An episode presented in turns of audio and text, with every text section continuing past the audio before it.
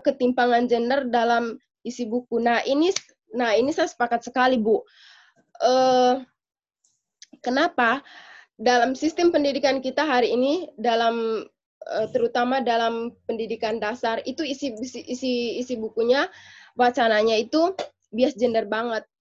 Contoh uh, dalam dalam diksi atau wacana-wacana uh, ketika ada percakapan, isi buku ada percakapan, ibu memasak, uh, ayah ke kantor. Kalau menurutku itu itu sangat bias gender dan kon, dan kontribusi terbesar atas konstruksi budaya kita hari ini adalah dari lembaga pendidikan juga. Itu menurutku. Terus uh, itu dari pendidikan. Nah, penting juga dan satu hal poin yang sangat penting juga uh, yang disampaikan dalam buku ini yaitu membangun kuasa politik perempuan. Membangun kekuasaan politik perempuan. Nah, ini sangat luar biasa. Nah, uh, di, uh, di, dalam dalam bab ini menyampaikan bahwa perempuan pentingnya dalam uh, ranah politik atau dalam panggung politik atau singkatnya perempuan itu uh, harus berkiprah dalam panggung politik.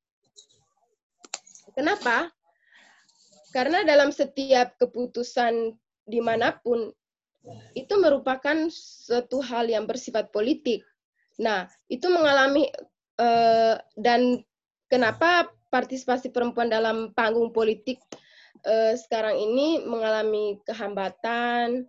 Nah, salah satunya itu karena masih ada uh, masih ada pandangan atau anggapan bahwa yang terjun ke dunia politik itu hanya uh, pekerjaan laki-laki.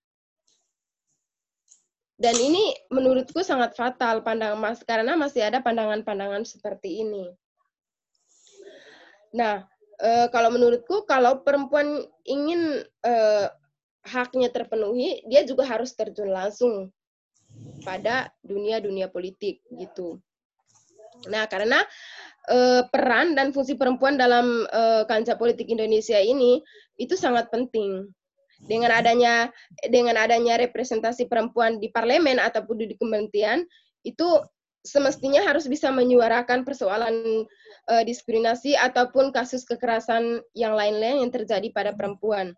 Sehingga dalam membuat kebijakan apa pun itu punya sudut pandang yang berbeda dalam konteks kesetaraan gender.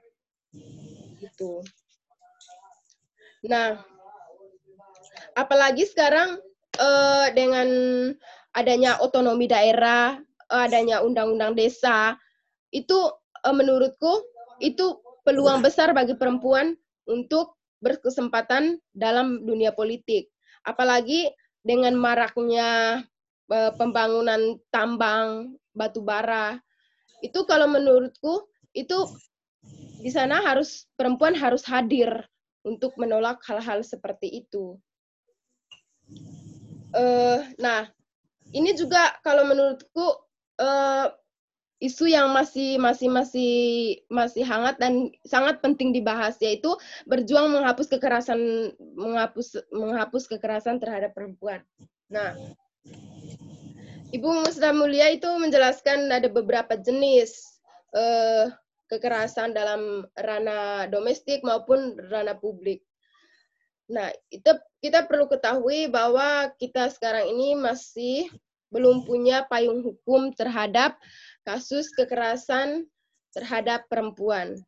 Dan baru kemarin baru-baru kemarin kita mendengar bahwa uh, RU RUU PKS itu telah dikeluarkan dari prolegnas dan itu menurutku sangat fatal. Kita harus memperjuangkan itu.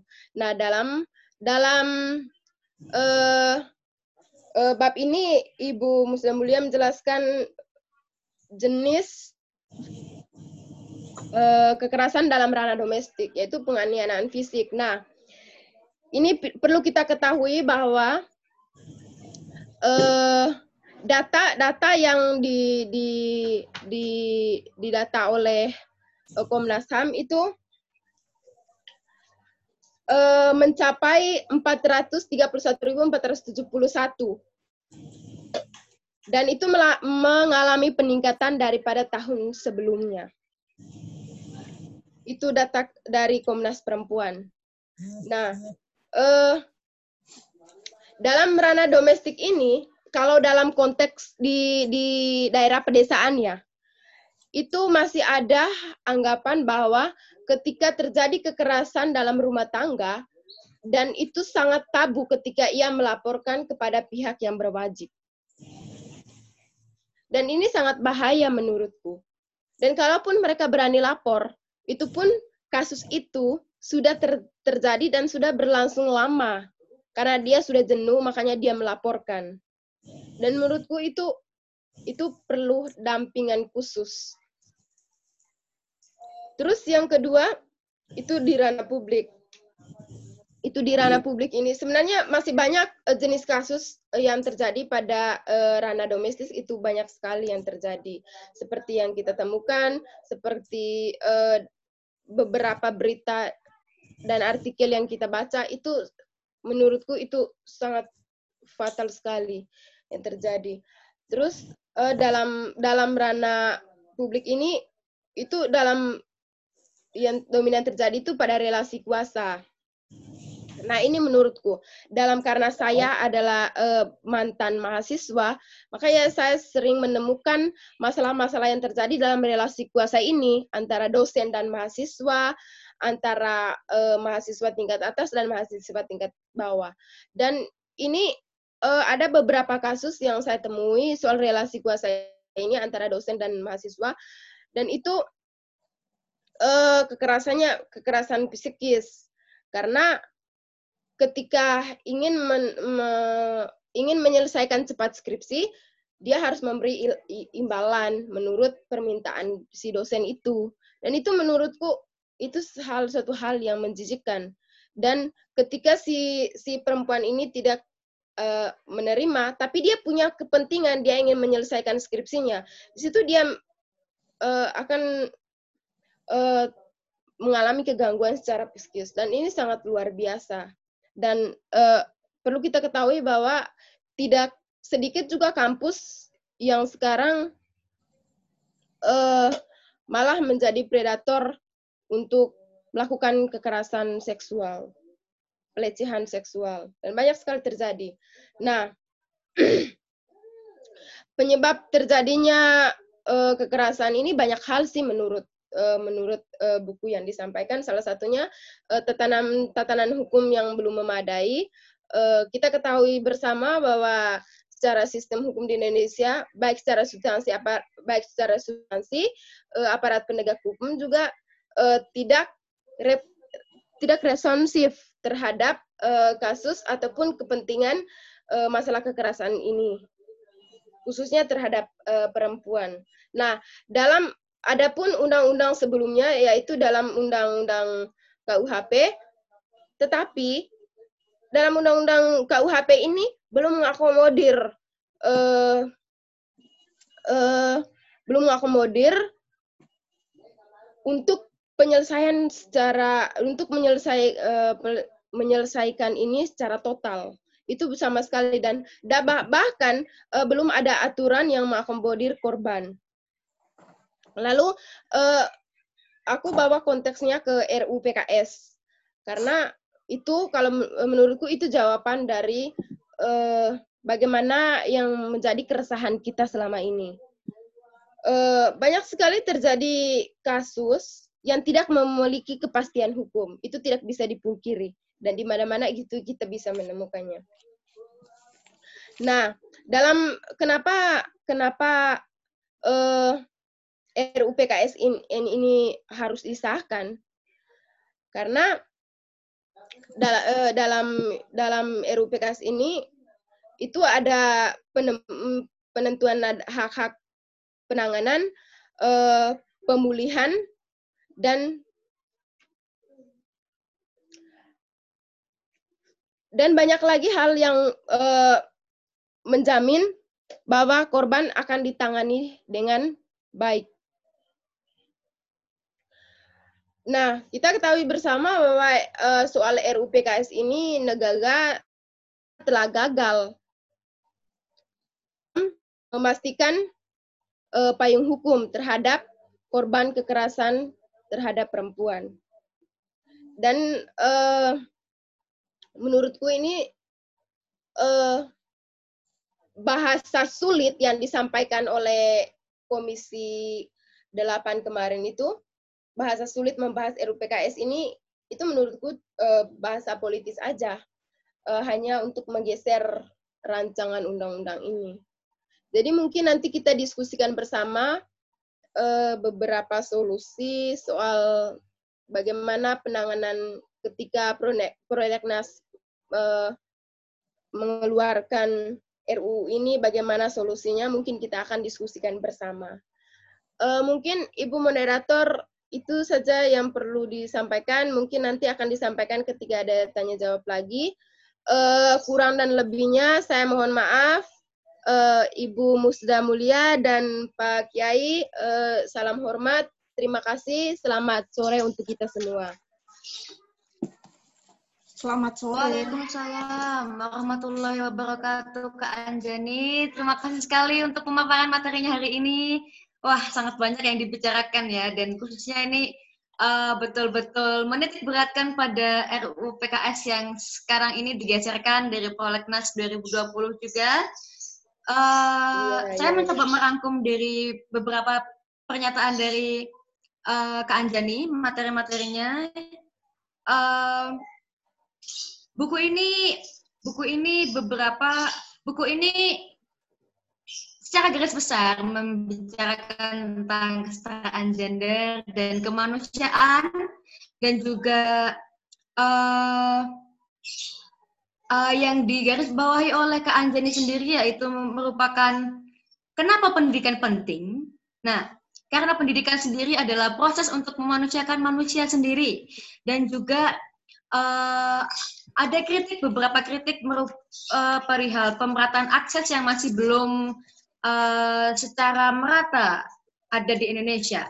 Dan juga uh, tadi juga sempat dibahas perihal uh, buku ini ternyata secara secara gamblang sekali mem, membicarakan bahwa politik di Indonesia membutuhkan peran wanita, peran kaum kaum kaum ibu dan kaum kaum muda wanita di Indonesia karena uh, ada beberapa dominasi yang dilakukan oleh beberapa pihak laki-laki di di dunia politik. Nah, sehingga itu yang sangat dikritisi oleh buku ini dan juga ya tadi juga beberapa ada studi kasus perihal uh, kekerasan seksual yang tahun ini ternyata meningkat daripada tahun-tahun sebelumnya. Dan juga uh, ada ada suatu dominasi dominasi atau kekerasan seksual yang terjadi di di lingkungan kampus juga ternyata. Dan juga itu mempengaruhi psikis korban. Dan juga banyak hal yang dibicarakan di materi ini. Terima kasih Kak Anjani Podansa untuk materinya. Ya, sama-sama. Mohon maaf. Kurang dan lebihnya mohon maaf. Baik. Oke. Okay. Uh, terima kasih untuk Kak Anjani Podangsa untuk materinya hari ini dan kita lanjutkan agenda kita bersama. Yang kedua yaitu penjelasan materi ensiklopedia Muslimah Reformis yang akan dibawakan oleh Kiai Haji Hussein Muhammad. Halo, Kiai Haji Hussein. Iya, iya, iya. Oke. Baik, sudah. sudah dinyalakan juga ya videonya ya, Pak? Oh, sudah. Baik, Uh, untuk waktu dan tempatnya dipersilahkan Pak Kiai. Terima kasih Jenny. Uh, sama Bella ya. Bella Pak, ya. Ya, terima kasih Bella. Terima kasih teman-teman sekalian. Saya ingin menyampaikan rasa bahagia, rasa senang, uh, bersyukur bisa uh, ikut di sini. Dan saya ingin menyampaikan salam kepada dua pasangan ideal. Ibu Musdah Mulia, atau Mbak, biasa saya panggil Mbak Musdah Mulia, dan Profesor Ibraya. Dua orang ini luar biasa. Terima kasih Pak Yai. Sampai-sampai namanya banyak. Oke, sampai-sampai namanya dua orang ini masuk dalam uh, nama yayasan ya. Luar biasa. Nah, Hmm. uh, yang kedua saya ingin menyampaikan uh, gembiraan juga karena apa yang menjadi visi dan misi dan visi dari Yayasan Mulia Raya ini sejalan dengan visi, misi dan visi uh, organisasi saya Fahmina Institute atau Yayasan Fahmina. Yayasan Fahmina juga mengusung uh, Fahmina itu bahasanya adalah melakukan transformasi kultural untuk keadilan dan kemanusiaan. Eh, Kami menambahkannya bersama tradisi. Dulunya melalui tradisi, sekarang bersama tradisi. Eh, Programnya juga eh, meliputi satu adalah Islam dan kesetaraan gender, keadilan gender, dua Islam dan pluralisme, dan tambahannya adalah Islam dan penguatan otonomi komunitas. Jadi kami bekerja di eh, lapangan masyarakat eh, apa rural ya di kampung lah kerjasama dengan pesantren-pesantren yang ada di eh, terutama di wilayah tiga Cirebon tapi juga kemudian ke Jawa Barat dan seterusnya kerjasama dengan teman-teman yang lain. Ini jadi apa yang disampaikan tadi juga mendukung apa yang sedang diperjuangkan oleh Fahmina. Fahmina ya. Nah, jadi begitu saya eh, banyak sekali ber, eh, interaksi dengan Mbak Musda dan saya kira faktik saya merasa pikirannya sama aja nih. Mana-mana kita bicara yang begitu ya, sama betul persis gitu ya. Jadi eh, oke. Saya sebetulnya telah menulis eh, merespon buku ini yang luar biasa ini tahun tujuh tahun yang lalu atau ya lima tahun yang lalu lah ketika eh, masih menjadi buku Muslimah Reformis itu. Dan saya tadi mengirimkan sebetulnya kepada teman di sana eh, tulisan saya itu eh, supaya dapat dibaca baik eh, dengan baik di situ. Jadi betul, saya mengatakan begini, buku ini Mbak, eh, Mbak Musda dalam buku ini menyingkap hampir seluruh problem krusial perempuan dan menggugat hampir semua kalangan pengambil kebijakan publik yang masih punya pandangan yang merugikan bagi hak-hak kaum perempuan. Nah itu ya, jadi semua problem relasi yang timpang, yang diskriminatif, gender, itu ditulis oleh Mbak Musda semua. Dan uh, Mbak Musda melalui ini melakukan uh, kritisisme, kritisisme ilmiah menurut saya ya, kritisisme yang sangat ilmiah. Uh, ini nampaknya buku ini bertambah bertambah ada isu-isu baru yang kemudian dimasukkan uh, untuk juga di uh, apa namanya dibahas, dikaji. Saya ingin menyebut saja beberapa di antaranya adalah pendidikan ber, pendidikan berperspektif uh, perempuan, uh, gender maksudnya, kesetaraan gender, kekerasan dalam rumah tangga, kesehatan uh, perempuan, poligami, hal politik perempuan, hal ekonomi perempuan, perkawinan, uh, kemudian mungkin juga di situ saya HIV/AIDS misalnya juga uh, trafficking in women ya, trafficking perempuan dan lain-lain. Jadi karena memang betul menurut saya juga bahwa kebudayaan kita itu masih patriarkisme kuat. Gitu ya. Dan patriarkisme itu artinya mengunggulkan laki-laki uh, daripada perempuan. Perempuan di menjadi makhluk subordinat perempuan menjadi makhluk uh, marginal. Dan karena itu uh, menimbulkan akibat-akibat berat sekali bagi perempuan yaitu kekerasan. Kekerasannya meliputi banyak hal. Apa namanya? Kekerasan fisik, kekerasan psikis, kekerasan seksual, kekerasan ekonomi, uh, ya dan sebagainya, sebagainya. Saya ini terus terang aja mempunyai lembaga-lembaga advokasi ya. Uh, Puan Amal Hayati di Jakarta dengan Ibu Sinta Nuria, untuk membentuk PCC Women Crisis Center. Kemudian di Cirebon tempat saya sendiri dengan istri saya membangun, uh, mendirikan Women Crisis Center Palkis namanya. Selalu mendapatkan report, uh, setiap tahun mendapatkan report uh, apa namanya itu laporan-laporan tentang fakta-fakta di masyarakat di kampung-kampung itu yang memang masih juga sangat diskriminatif dan kekerasan begitu banyak di kalangan kaum perempuan gitu ya. Nah, uh, Mbak Musta sebetulnya memikirkan banyak sekali dan mau mengambil posisi-posisi uh, penyelesaian strategis ya. Penyelesaian strategis. Apa misalnya yang punya kesan besar bagi kita adalah Mbak Musda memimpin sebuah uh, apa ya uh, diskusi ingin mencoba mengajukan counter legal drafting.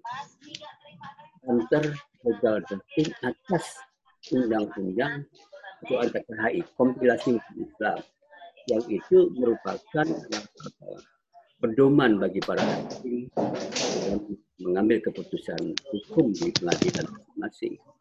Dan itu basisnya adalah Undang-Undang Nomor 174 Undang Perkawinan.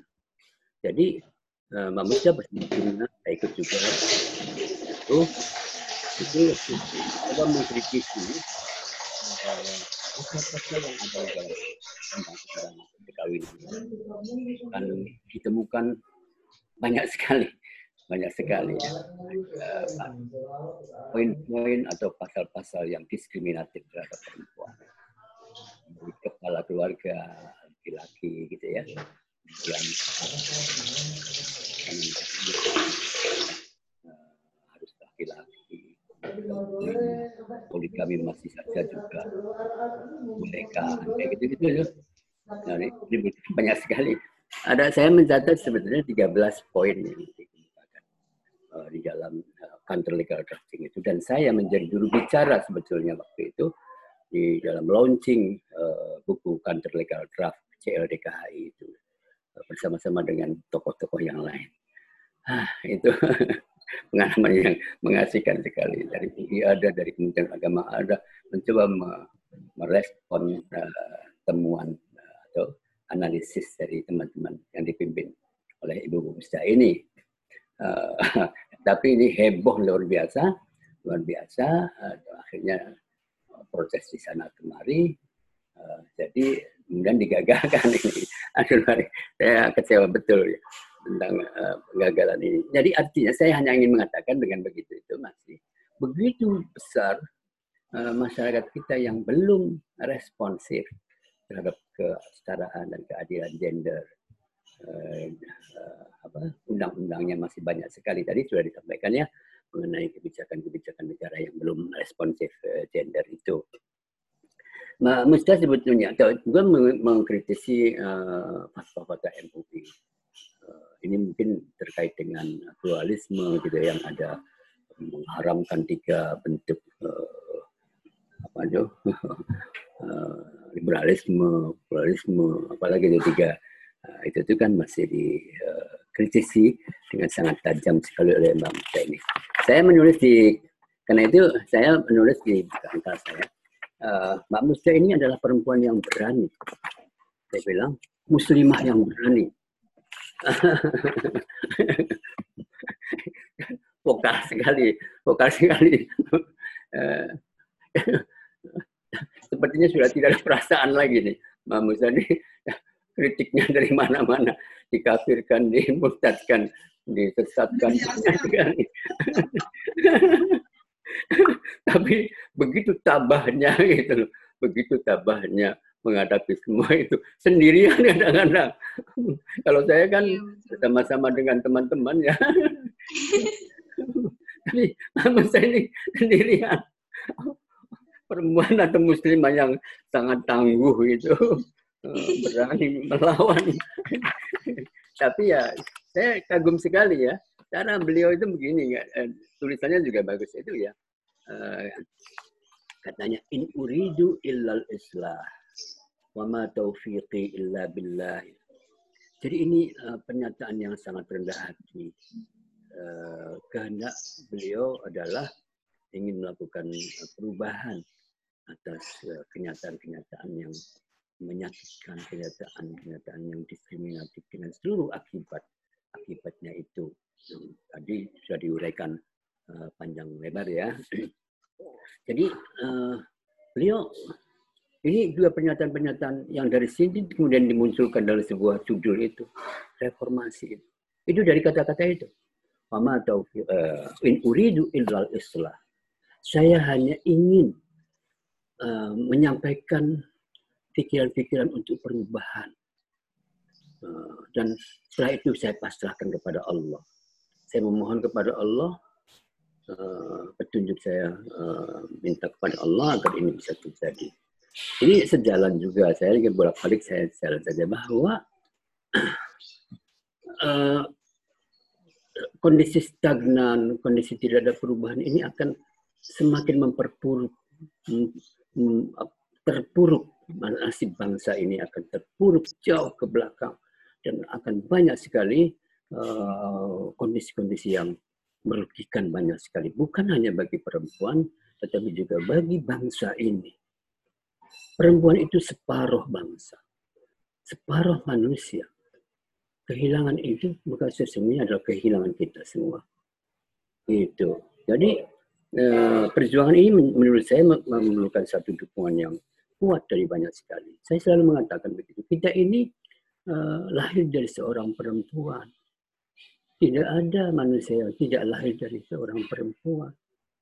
Nah, dan kita ini dididik sejak dibentuk oleh perempuan, yaitu ibu kita kan. Sampai usia pembentukan karakter-karakter kita itu ditentukan oleh uh, bagaimana ibu seorang perempuan itu mendidik anak-anaknya, uh, menciptakan uh, apa ya kehidupan yang baik bagi anak-anaknya. Tetapi kalau kondisi perempuannya itu bodoh, perempuan itu sakit-sakitan, lemah, itu akan melahirkan generasi yang lemah dan sakit-sakitan dan tidak cerdas. Bodoh juga. Jadi basisnya adalah pada perempuan sebetulnya. Kehidupan ini berbasiskan kepada perempuan.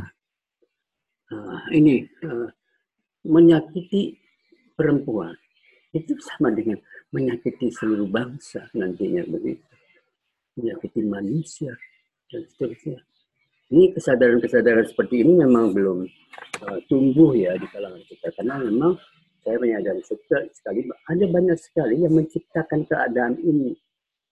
Saya mengatakan ada tiga kekuatan raksasa yang membentuk uh, kehidupan, yang me, uh, apa, mengantarkan pada kehidupan manusia di dalam masyarakat itu, yaitu uh, apa ya kebijakan negara. Kebijakan negara yang dirumuskan di dalam undang-undang.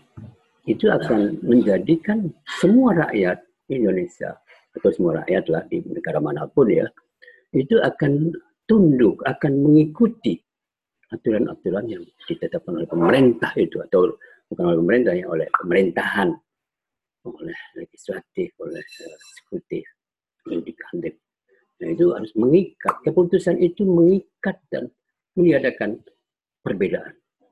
Nah, ini nih, kalau sudah hukum yang bicara begitu, maka konsekuensinya adalah konsekuensi hukuman yang oleh negara, oleh negara yang bisa melakukan kekerasan terhadap uh, korban itu sendiri hukuman. Itu satu ya, satu. Yang kedua adalah tradisi.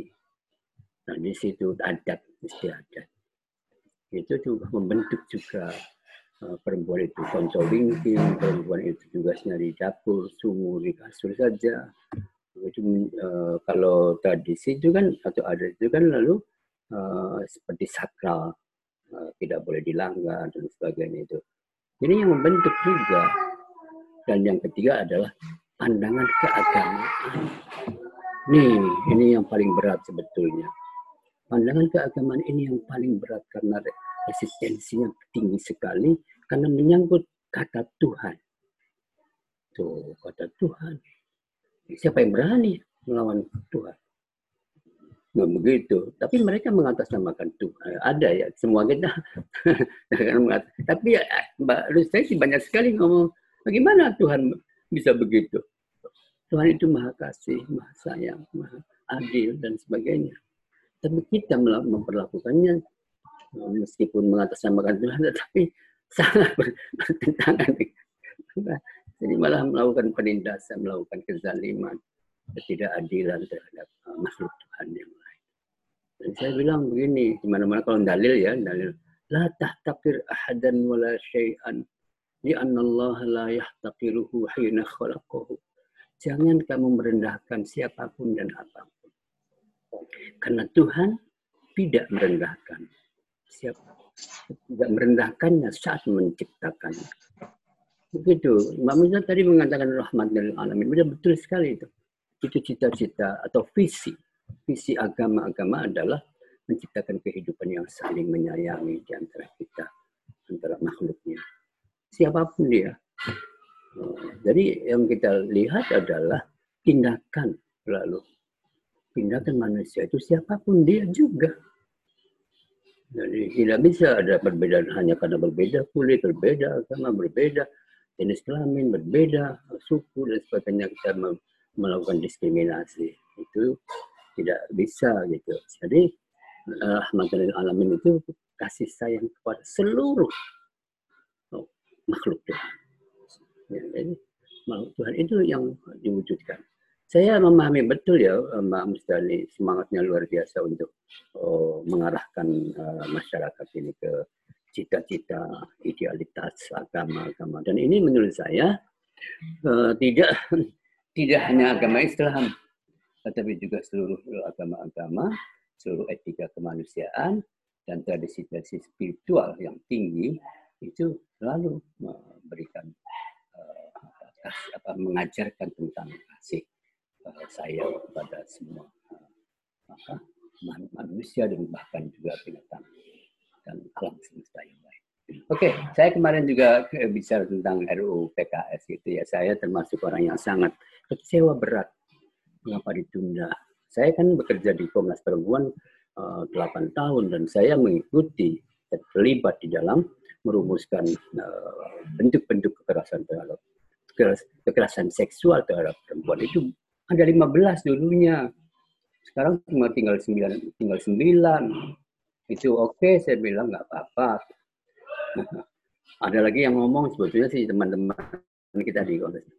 Poligami itu kekerasan seksual bukan? nah, gitu tuh. Nah, ini kan berat sekali kalau gitu. Di, oke deh, dikurangi deh itu yang dicabut aja. Karena nanti orang marah hmm. semua ya, laki-lakinya ya. jadi, uh, jadi sembilan, menjadi sembilan. Uh, dan saya uh, mencatat banyak sekali. Tadi sih data-datanya uh, apa ya sudah disampaikan. Saya tidak perlu menyusun datanya lagi. Tapi keputusan tahun berapa sama itu adalah ini sudah darurat kekerasan seksual. Darurat kekerasan seksual. Oh, kondisinya itu loh.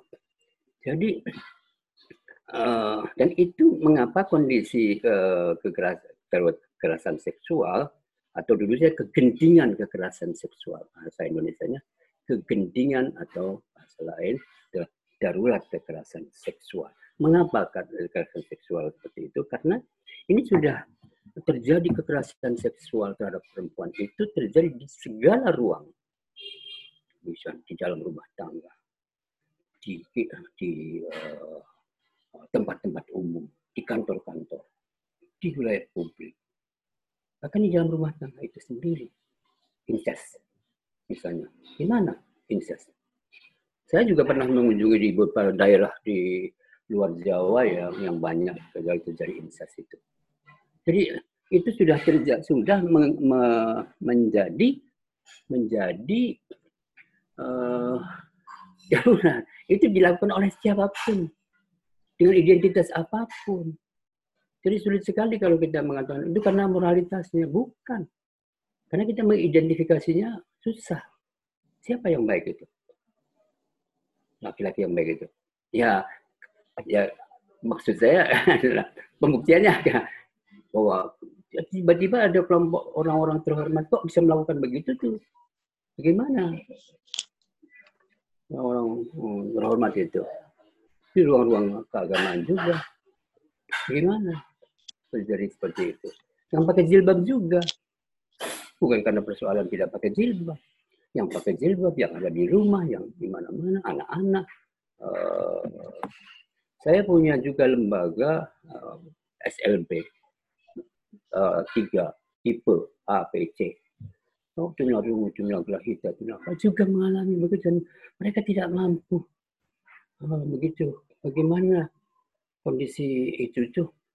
Aduh, saya menyelesaikannya juga susah betul. Apa mengadvokasi uh, anak-anak uh, apa uh, jumlah gelahita, jumlah rungu, jumlah bicara itu saya punya, sekolahnya itu punya sudah berapa tahun, 15 atau 20 tahun lebih. Sekarang masih ada. Itu juga menghadapi persoalan-persoalan begitu. Jadi intinya sih saya ingin mengatakan bahwa kekerasan seksual telah menjadi darurat. Tetapi ah, saya kemarin itu emosi juga ya menanggapi begitu itu gimana sih partai-partai ini para wakil-wakil rakyat ini kok nggak ngerti uh, apa sih gitu, tugasnya apa gitu kritik aja itu emosinya begitu bahkan saya mengkritik juga teman-teman yang dulunya aktif di gerakan uh, ini kok diem saja suaranya nggak ada. Bagaimana gitu loh. Ini menyangkut coba pikirkan bahwa ini akan terjadi kepada keluarga kita. Kemungkinan ya kemungkinan potensi potensi kepada kita keluarga anda semuanya. Semuanya. Jadi itulah.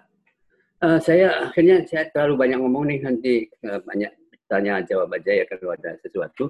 Uh, pendeknya saya uh, mengapresiasi betul. Uh, belum saya bicara nih perebutan pemaknaan teks kalau bicara tentang agama. Bagaimana mereka menafsirkan teks-teks keagamaan sehingga menciptakan melahirkan satu pandangan-pandangan kok diskriminatif, pertentangan dengan visi Tuhan sendiri dan sebagainya bagaimana sih memaknai mereka? Saya sebetulnya menulis tentang apa ya perebutan pemaknaan atas teks. Tapi ini rumit sekali, sangat rumit sekali. Analisis kita sebagai analisis hermeneutik juga uh, rumit sekali, tidak banyak memahaminya gitu. Ya, sudah.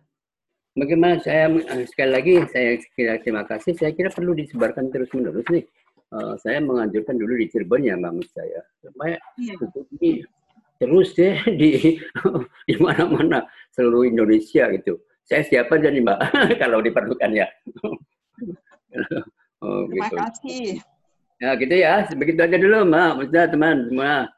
Nah, sekian, Assalamualaikum warahmatullahi wabarakatuh. Waalaikumsalam warahmatullahi wabarakatuh. Terima kasih Kiai Haji Hussein Muhammad.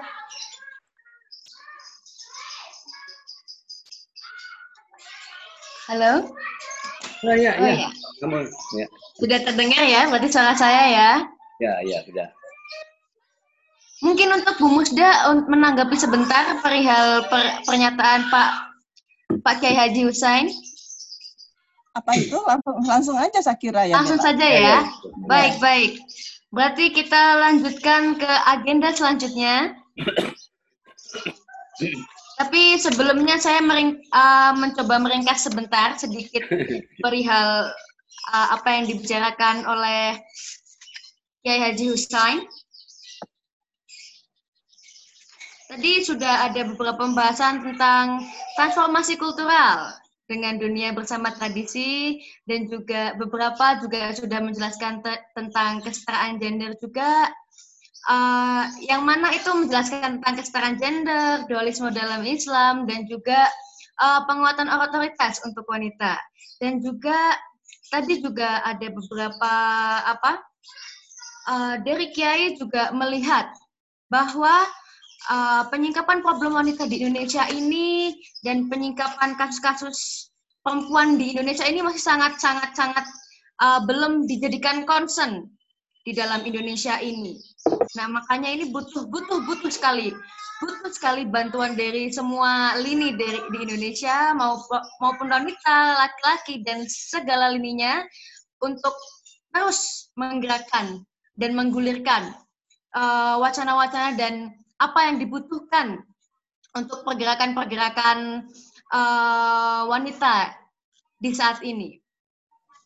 Dan juga beberapa poin juga uh, Ustadz Husain, Pak Kiai Haji Husain juga mengkritisi bahwa budaya masyarakat Indonesia itu masih sangat patriarkis. Uh, karena dilihat dari dominasi-dominasi laki-laki yang berada di banyak bidang di Indonesia dan juga masih belum meratanya uh, uh, peran-peran wanita di dalam bidang-bidang tersebut dan juga uh, apa uh, dikritisi juga perihal begitu besarnya orang-orang Indonesia yang belum responsif dengan kaitan problematika perempuan di Indonesia. Nah, itu. Dan kondisi yang stagnan ini saat ini uh, dinilai ke masa depannya akan menimbulkan pemerosotan yang besar sekali karena wanita karena separuh dari bangsa ini ternyata adalah wanita dan kita butuh bantuan dari semua semua masyarakat di Indonesia untuk untuk untuk pergerakan ini. Dan juga uh, ternyata dari 15 kasus kekerasan seksual yang ada, yaitu 15 poin, yang diusung oleh RUU PKS itu diringkas menjadi 9 poin dan itu pun masih sangat-sangat susah untuk diajukan ke dalam uh, prolegnas saat ini dan masih dianggap uh, hal yang atau bahasan yang masih sangat sulit untuk dibahas. Ya, segitu segitu dari ringkasan materi dari Bapak Kiai Haji Husain dan yang terakhir yaitu penjelasan materi ensiklopedia Muslimah Reformis dari Profesor Dr. Hajah Mustah Mulia, yaitu selaku penulis dari buku ini sendiri. Waktu dan tempatnya dipersilahkan Bu Musda Mulia. Terima kasih Bella. Suara saya sudah kedengaran Bu. belum? Ya Bu. Sudah kedengaran. Sudah Bu, siap-siap Bu. Sudah kedengaran, sangat jelas. Ya, terima, ya, terima kasih Bella. Uh, pertama-tama uh, saya ingin uh, mengucapkan uh, terima kasih ya kepada kalian anak-anak uh, muda, para mungkin bu, kalian mungkin bukan lagi milenial di bawah milenial ya, masih sangat muda sekali dan ini sangat membahagiakan saya. Eh, bismillahirrahmanirrahim. Assalamualaikum warahmatullahi wabarakatuh. Waalaikumsalam.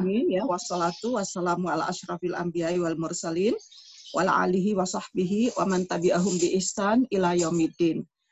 Um, puji syukur kehadirat Allah dan juga salawat dan salam kepada junjungan kita Nabi besar Muhammad sallallahu alaihi wasallam. Um, sebelum masuk kepada penjelasan, yang pertama saya ingin mengapresiasi betul ya eh, kaum muda. Saya senang sekali, bahagia sekali melihat anak-anak muda kayak Bella. Bella ini kayaknya seperti cucu saya deh ya. Jadi kamu tuh masih sangat muda, Anjani juga masih sangat muda. Kenapa saya bergembira menerima anak-anak muda ini? Karena terus terang, waktu saya seumuran kalian, saya belum berani bicara seperti ini. Ya kalian itu sudah berani sudah berani kritis berani uh, mengungkapkan uh, ekspresi pikiran dan sebagainya. Zaman saya karena saya dulu dibesarkan di pesantren nggak berani takut. Ya takut untuk seperti itu tuh takut. Keberanian saya itu baru muncul kira-kira setelah saya menjadi uh, salah satu ketua di Fatayat uh, NU Fatayat NU itu sebuah organisasi di lingkungan Nahdlatul Ulama dan itu juga berkat dorongan Gus Dur ya waktu itu kami diberi amanah untuk uh, program apa itu program uh, kesehatan reproduksi perempuan dan hak-hak asasi perempuan. Di situlah saya betul-betul didorong ya, terutama oleh Gus Dur, kamu harus belajar, harus berani untuk menyampaikan eh, pikiran-pikiran uh, yang merupakan esensi dari ajaran agama. Ini adalah esensi dari Islam.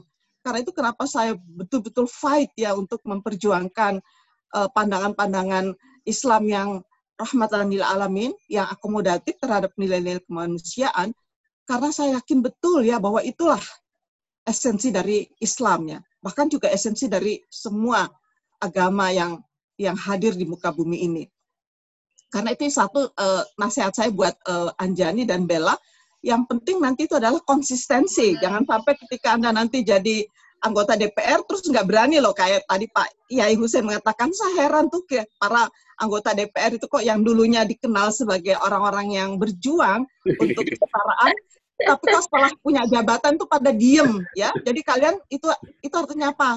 Kalian tuh me, me, me, mengkhianati amanah jadi tolong nih Anjani, Bella dan kalau ya, kalian para kaum muda itu sejarah akan mencatat ya menjadi ya, orang yang konsisten di dalam perjuangan itu nggak mudah. Karena godaan itu terlalu ya godaan itu terlalu uh, menggiurkan. Orang seperti saya ini nggak mudah loh ya nggak mudah. Karena saya harus menepis semua godaan ya harus menepis semua uh, kehidupan yang memungkinkan saya untuk hidup lebih enak yang saya tidak dimaki-maki yang diem aja kalau diem aja kan enak ya jadi nggak ada yang maki-maki nggak ada yang marah-marah karena pandangan-pandangan kita tidak sejalan dengan mereka orang seperti saya ini wah bener-bener karena bukannya sebuah kehidupan yang nyaman, tetapi kenapa saya memilih seperti ini? Karena saya merasakan betul ya uh, apa uh, rahmat Allah di baliknya. Alhamdulillah loh, saya itu jarang loh. Mungkin nggak pernah saya saya itu sakit nggak pernah. Alhamdulillah, saya selalu merasa bahagia dalam hidup saya, merasa senang. Yang mungkin itu adalah bahagian dari rahmat Allah atas uh, apa namanya atas uh, pengorbanan dan perjuangan yang saya lakukan, saya merasakan betul ya betapa hidup itu nyaman, damai, ya bahagia. Jadi saya nggak punya banyak masalah dalam hidup saya, meskipun orang-orang itu mempermasalahkan, saya nggak peduli. Makanya orang pada heran yang melihat saya itu selalu senyum, selalu bahagia. Saya nggak peduli orang mau ngomong apa, karena buat saya hidup saya itu hanya untuk Allah Subhanahu Wa Taala. Jadi betul-betul harus seperti itu.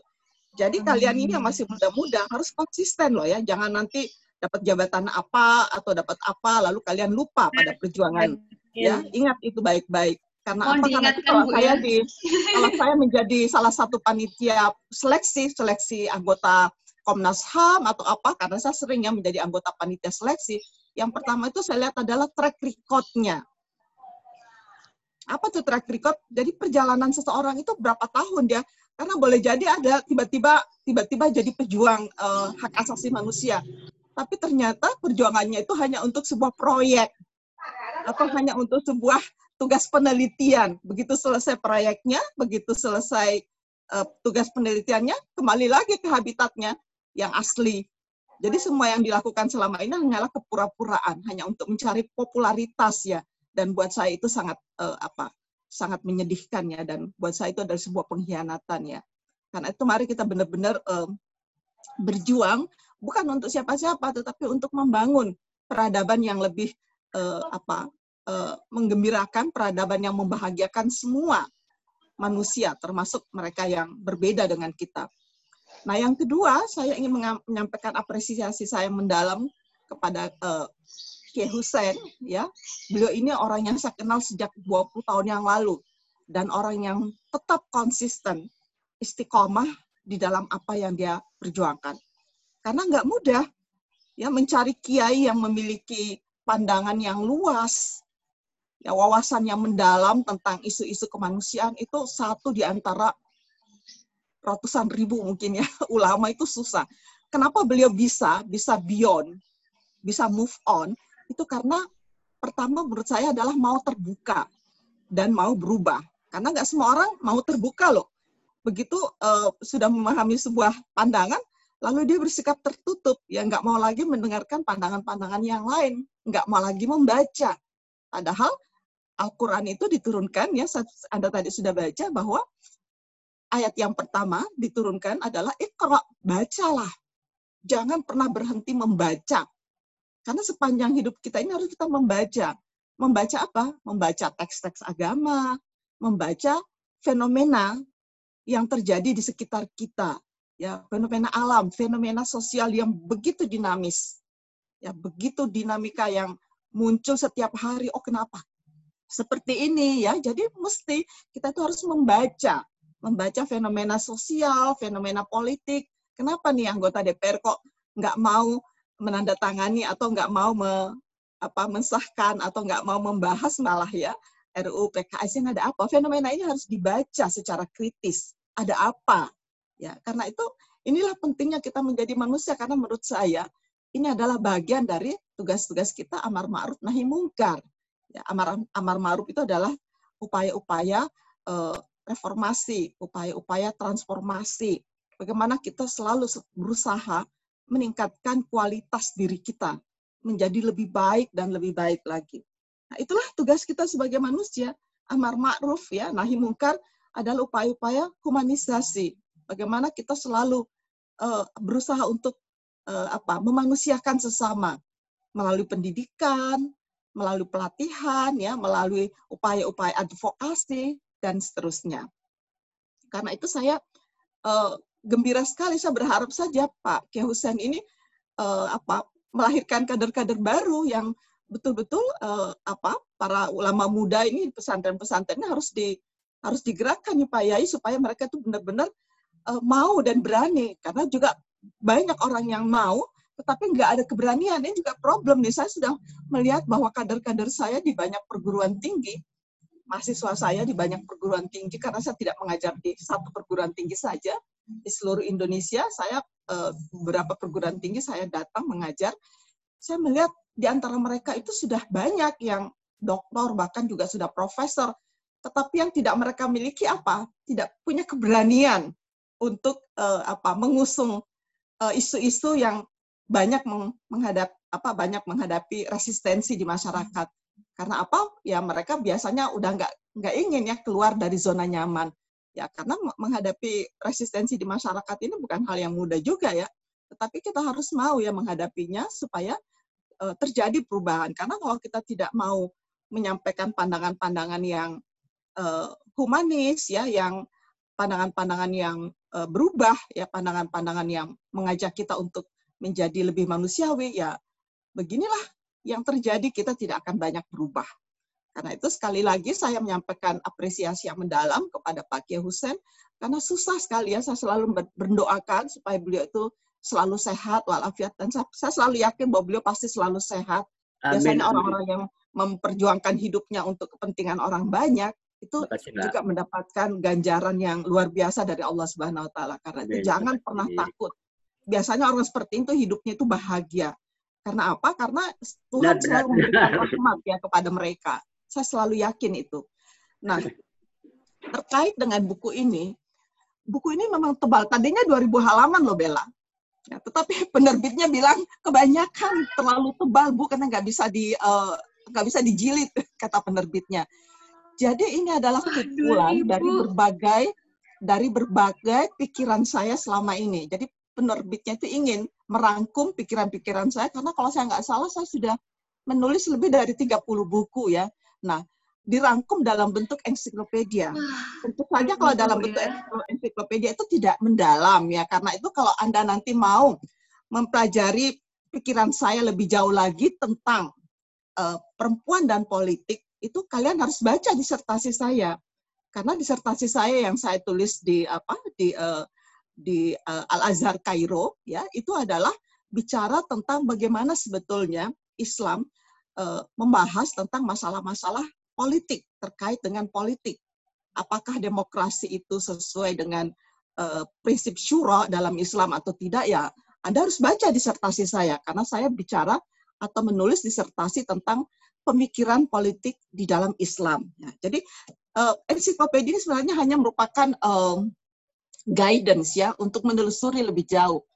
Kalau Anda ingin membahas uh, membaca pikiran-pikiran saya tentang perempuan dan uh, lembaga perkawinan, Anda harus baca buku saya yang berjudul uh, apa namanya membangun surga di bumi. Ya, kenapa kata-kata surga itu suka membius ya, membangun surga di bumi dan di situ isinya adalah prinsip-prinsip uh, perkawinan di dalam Islam.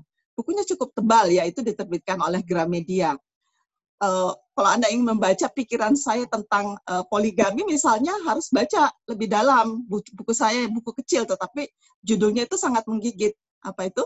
Uh, Islam menggugat poligami.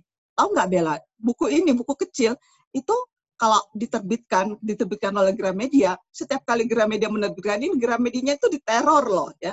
Jadi dilarang menerbitkan buku ini karena itu semakin dilarang tapi semakin semakin apa ya semakin dicari. Jadi mahasiswa-mahasiswa kadang-kadang suka menelpon saya gimana bu mendapatkan buku Islam menggugat poligami? Buku itu kok susah ya? Saya bilang iya memang karena begitu terbit itu langsung ada yang borong semuanya. Saya nggak tahu diborong untuk apa tapi yang pasti kalau seperti itu modusnya mesti bukan suatu kebaikan ya. Kalau begitu terbit lalu diborong diborong untuk supaya tidak dibaca orang lain kira-kira seperti itu.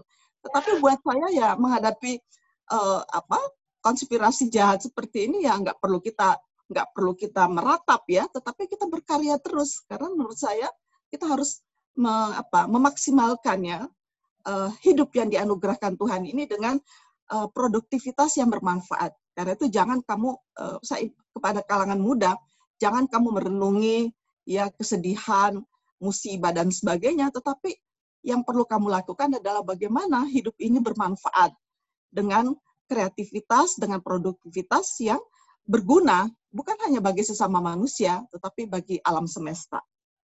Nah, uh, buku ini terdiri dari 17 bab. Ya. Dua bab di belakang itu, ya, itu adalah merupakan tawaran solusi.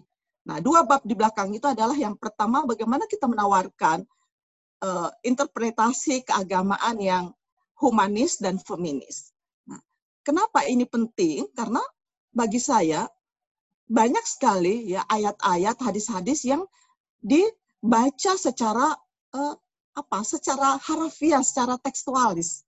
Ya, tidak mempertimbangkan konteksnya, tidak mempertimbangkan kenapa ayat-ayat itu diturunkan, kenapa hadis-hadis itu uh, disabdakan ya, karena itu penting sekali kita memahami konteks sehingga kita dapat menangkap pesan-pesan moral di balik uh, uh, apa teks-teks keagamaan itu. Ini penting sekali. Nah, karena itu ada tawaran dari saya bagaimana. Nah, ada contoh-contoh di dalam uh, apa ensiklopedia ini bagaimana kita melakukan uh, penafsiran yang me mengedepankan prinsip-prinsip humanis dan feminis itu tadi. Nah, yang kedua, tawaran saya adalah kita perlu ya me mereformasi dakwah kita. Jadi dakwah ini kita berdakwah tentang hal-hal yang uh, dirasakan manfaat ya bagi masyarakat. Misalnya saya selalu berharap bahwa di masjid-masjid atau di uh, rumah-rumah agama yang lain, di vihara, di gereja, di mana itu yang didakwahkan itu adalah bagaimana ya mengubah kondisi umat yang terkebelakang. Ya, bagaimana di dalam dakwah itu dibicarakan tentang mengentaskan kemiskinan supaya masyarakat kini nggak aduh kasihan. Apalagi setelah covid ini nanti kita menghadapi PHK ya kasihan yang mereka kehilangan pekerjaan mereka yang kehilangan uh, apa uh, uh, sumber-sumber ekonomi. Nah bagaimana agama menjadi solusi dari persoalan-persoalan real dari kemanusiaan kita? Dia bicara soal itu bicara tentang bagaimana masjid-masjid atau uh, uh, apa rumah-rumah ibadah itu bicara tentang pentingnya menjaga lingkungan ya supaya sampah-sampah plastik itu tidak lagi menjadi uh, bencana di dalam kehidupan kemanusiaan kita karena ya seperti yang terjadi di mana-mana longsor, di mana-mana terjadi banjir, ya tsunami bahkan dan sebagainya itulah akibat karena apa? Karena perbuatan uh, bejat manusia ya karena itu mari kita yang membicarakan hal seperti itu. Bagaimana kita bicara tentang jangan deh terjadi uh, perkawinan anak karena perkawinan anak itu sumber dari berbagai ketimpangan sosial di masyarakat. Ya namanya anak, kalau dikawinkan nanti anak akan mengurus anak.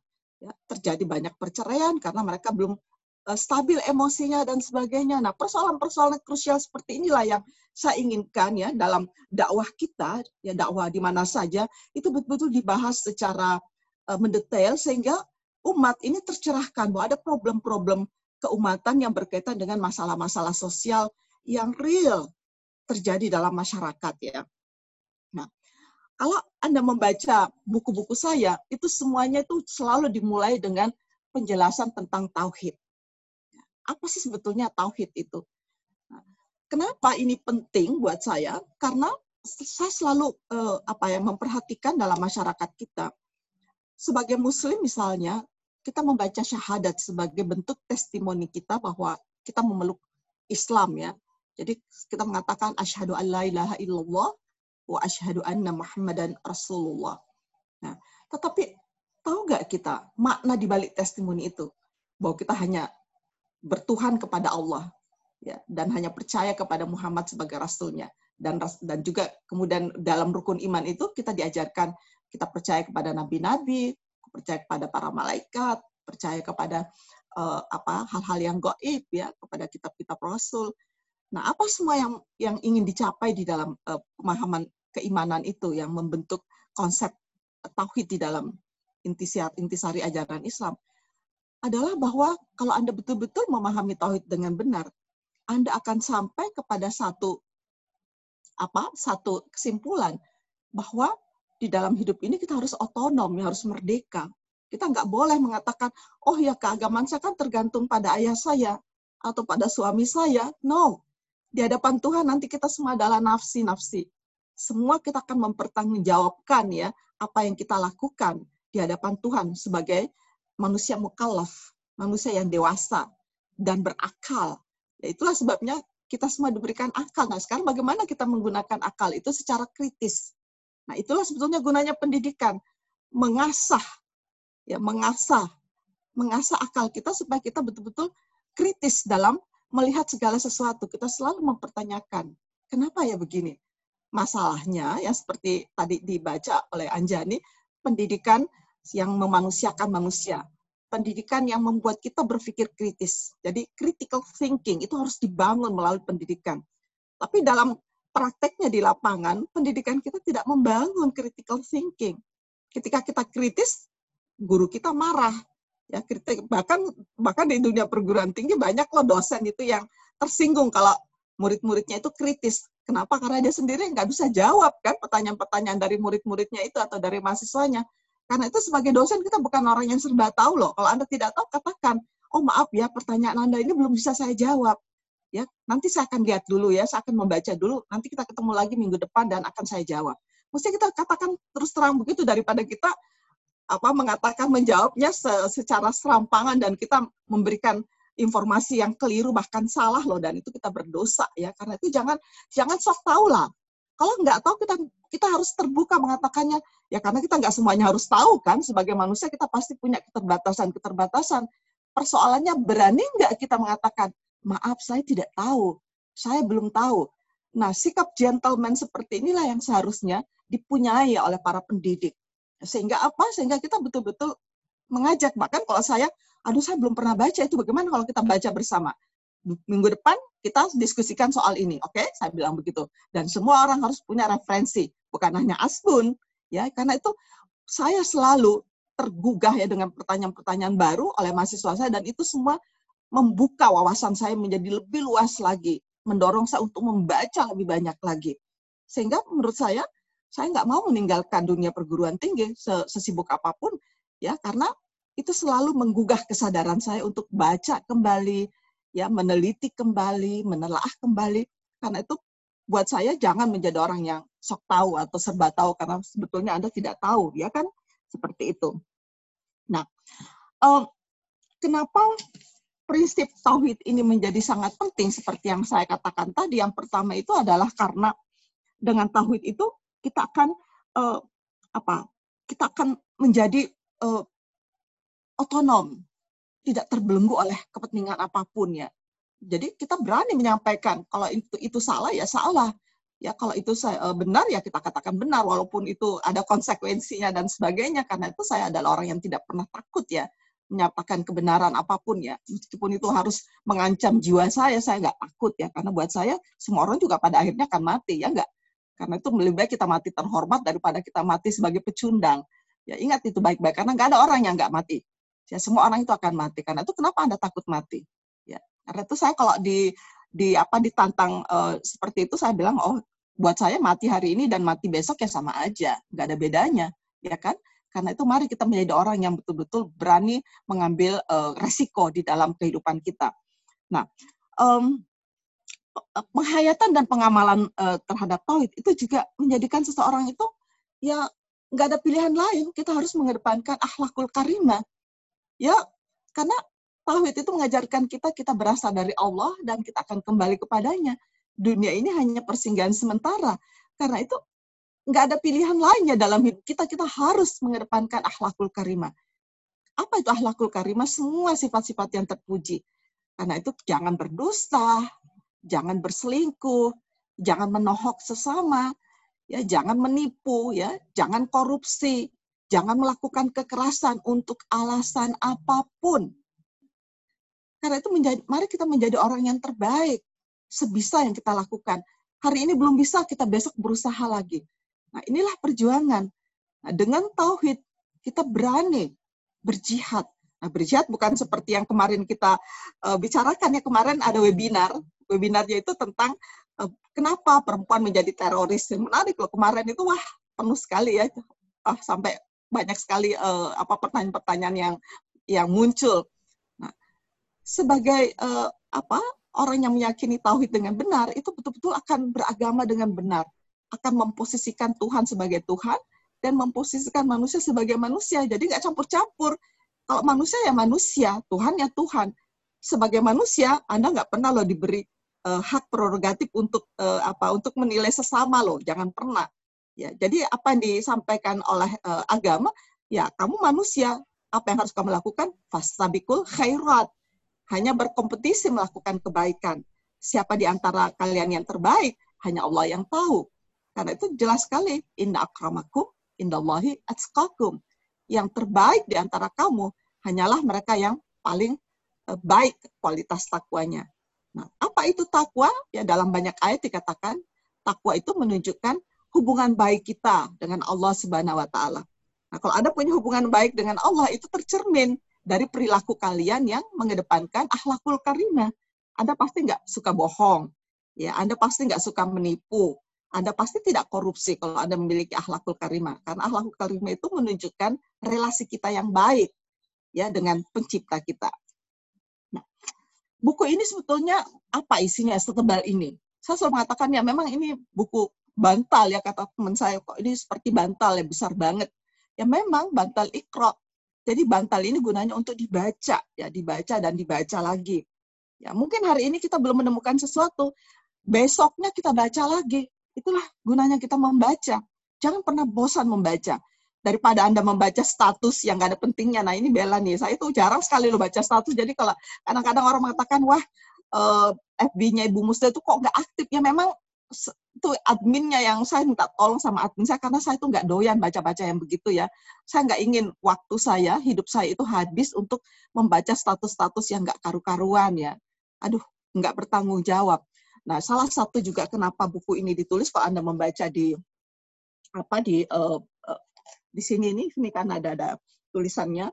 Buku ini ditulis ya dengan uh, dua motivasi. Yang pertama kita berada pada situasi uh, apa yang disebut dengan post truth ya. Dan post truth itu apa artinya? Beyond kebenaran. Orang nggak bisa lagi membedakan mana fakta dan mana fiksi ya.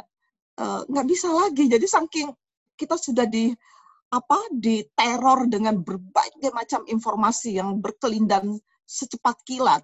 Kita bingung mana nih yang benar, mana nih yang salah. Nah, daripada kita pusing seperti itu ya, karena itu perlu membaca, jangan percaya begitu saja.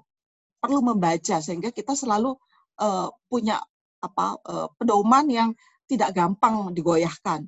Nah, yang kedua, kenapa juga buku ini muncul ya karena proses globalisasi yang terjadi dalam kehidupan manusia kita di planet bumi ini berjalan begitu uh, apa cepat. Karena itu saya ingin memberikan uh, apa ya, katakanlah uh, sedikit uh, sedikit panduan kira-kira seperti itu ya supaya mereka-mereka uh, yang sedang bingung oh ini loh anunya apa panduannya bagaimana kita melihat misalnya prinsip-prinsip perkawinan dalam Islam oh ini ada panduannya seperti ini kira-kira begitu jadi semacam guide guidance ya buat uh, orang-orang yang ingin mendalami agama. Nah, sebetulnya uh, apa sih yang ingin dikembangkan dalam buku Muslimah Reformis dan kenapa mesti judulnya itu Muslimah Reformis? Muslimah itu adalah berasal dari uh, bahasa Arab dari kata kerja yang aktif. Ya. Aslama yuslimu, artinya orang yang aktif merajut damai. Orang yang aktif uh, melakukan kerja-kerja untuk perdamaian, untuk kemaslahatan, dan untuk uh, kebaikan semua semua manusia bahkan untuk alam semesta ya. Karena kalau saya melihat agama ini mengajarkan kepada kita untuk berbuat baik bukan hanya buat bukan hanya buat sesama muslim loh, tetapi sesama manusia bahkan sesama makhluk ya di alam semesta ini karena itu jelas-jelas dikatakan wa ma arsalna ka illa rahmatan lil alamin. Jadi Allah mengatakan kepada Rasul, saya tidak mengutus engkau ya Rasul, ya Muhammad, kecuali ya untuk menjadi rahmat bagi alam semesta. Karena itu mari kita semua mengikuti ya mengikuti uh, misi Rasul menjadi apa? Ya kalau nggak bisa kita menjadi rahmat bagi alam semesta, cukup kita menjadi rahmat bagi lingkungan kecil kita di keluarga kita misalnya. Jadilah anda rahmat ya jadi rahmat ya di dalam keluarga atau di dalam lingkungan kecil ya jadi setiap kita harus berusaha karena itu adalah bagian dari uh, apa dari uh, tugas-tugas kemanusiaan kita nah um, buku ini sepenuhnya me, me, apa muslimah reformis dari ya, reformis tadi sudah dijelaskan oleh Pak Yai bagus sekali dari kata-kata aslah yuslihu ya muslihah jadi aslah itu artinya selalu melakukan upaya-upaya perbaikan. Jadi eh, reformasi itu adalah melakukan perbaikan secara terstruktur, secara eh, cepat ya, melakukan perbaikan-perbaikan.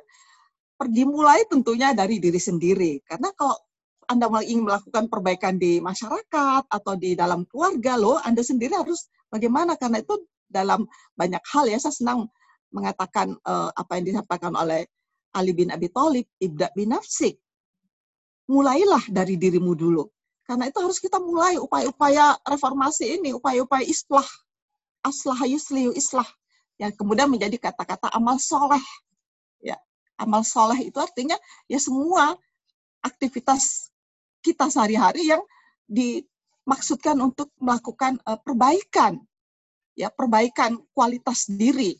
Supaya kita menjadi lebih baik, lebih baik lagi dan lebih baik lagi karena tentu juga banyak godaan karena itu mungkin hari ini kita sudah melakukan yang uh, kebaikan tapi besoknya amburadul lagi ya. Jadi kan jadi sepanjang hidup kita ya kita melakukan amal-amal baik itu yang nggak pernah berhenti sampai kita menutup mata di penghujung nafas kita. Nah um, buku ini menjelaskan bahwa sebagai muslimah sebagai uh, muslimah reformis itu adalah sebagai individu sebagai kita semua individu uh, itu harus ditanamkan sifat-sifat tanggung jawab ya. Jadi sebagai individu, sebagai anggota dalam keluarga, ya sebagai anggota dalam masyarakat kita, sebagai warga negara, apa yang harus kita ketahui? Karena itu Anda sebagai warga negara harus mengerti loh hak dan kewajiban kalian. Karena itu sering-seringlah baca apa? Baca uh, kitab uh, konstitusi kita. Jangan sampai ya kalian tidak pernah baca konstitusi Indonesia. Apa hak dan kewajiban kita sebagai warga negara? Sehingga kita tahu ya uh, apa yang seharusnya kita lakukan, hak-hak kita apa, kewajiban-kewajiban kita apa. Jangan hanya menuntut hak, tapi kewajiban Anda sebagai warga negara lupa. Nah ini juga nih perlu diingatkan. Kita harus banyak mengerti ya, membaca konstitusi kita itu artinya kita mengerti apa sih sebetulnya yang diatur oleh negara tentang hak dan kewajiban kita sebagai warga negara dalam sebuah negara di Indonesia ini. Lalu sebagai warga dunia mau nggak mau ya kita adalah bagian dari hampir uh, mungkin sekarang sudah 7,2 miliar manusia ya di planet ini. Nah, apa yang harus kita lakukan ya di dalam uh, konstelasi dunia yang begitu uh, beragam, begitu majemuk, ya begitu uh, berubah secara cepat? Apa yang harus kita lakukan? Karena kita nggak bisa masa bodoh aja, apatis nggak bisa. Kita juga harus mengikuti.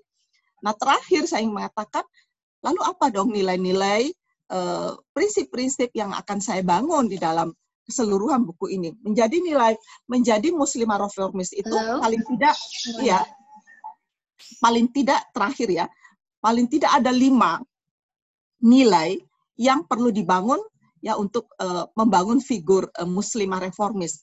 Yang pertama adalah yang saya sebut dengan 5I ya. Yang pertama itu adalah nilai integritas ya. Apa itu integritas? Itu adalah satunya kata dan perbuatan. Integritas moral, Ya, karena kalau buat saya moralitas itu sesuatu yang esensial. Anda mau ngomong apa kalau moralitas Anda tidak menunjukkan pada nilai-nilai uh, kemanusiaan, percuma juga. Jadi yang penting adalah integritas moral karena itu buat saya moralitas ini penting. Itulah sebabnya kenapa Rasulullah selalu mengingatkan kita ya innama bu'istu li mima makarimal akhlak bahwa saya ini diutus untuk menyempurnakan ya akhlak manusia. Karena itu Bella harus diingat baik-baik ya bagi kita semua ini sebagai kaum muda saya selalu senang ya bahwa Anda harus menularkan ini kepada sesama kaum muda bahwa tujuan kita sebagai manusia itu adalah menjadi agen moral. Ya, agen moral. Agen moral itu artinya adalah orang yang selalu berupaya memperbaiki moralitas kita dan memperbaiki moralitas orang lain. Jadi harus saling mengingatkan ya. Karena itu yang pertama buat saya integritas moral. Harus punya integriti ya.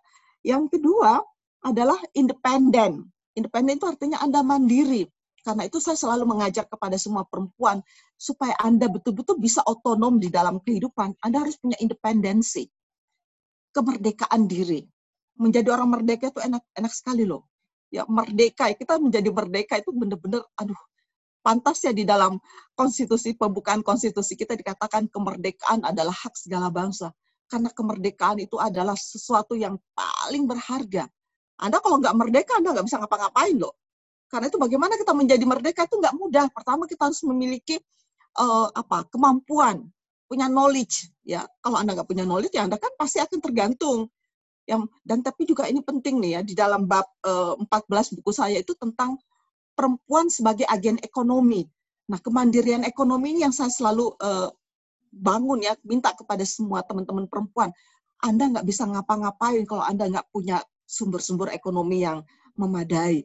Karena dalam hidup kita pasti kita butuh uang kan, butuh sesuatu yang untuk menghidupi diri kita. Kita juga harus eh, kadang-kadang saya berpikir ajaran Islam itu kan ada tentang zakat, tentang infak, tentang sodakoh. Bagaimana Anda bisa, ya memang bersedekah itu nggak selamanya pakai uang, tetapi Anda bisa bersedekah dengan senyum, ya, dengan berbuat baik.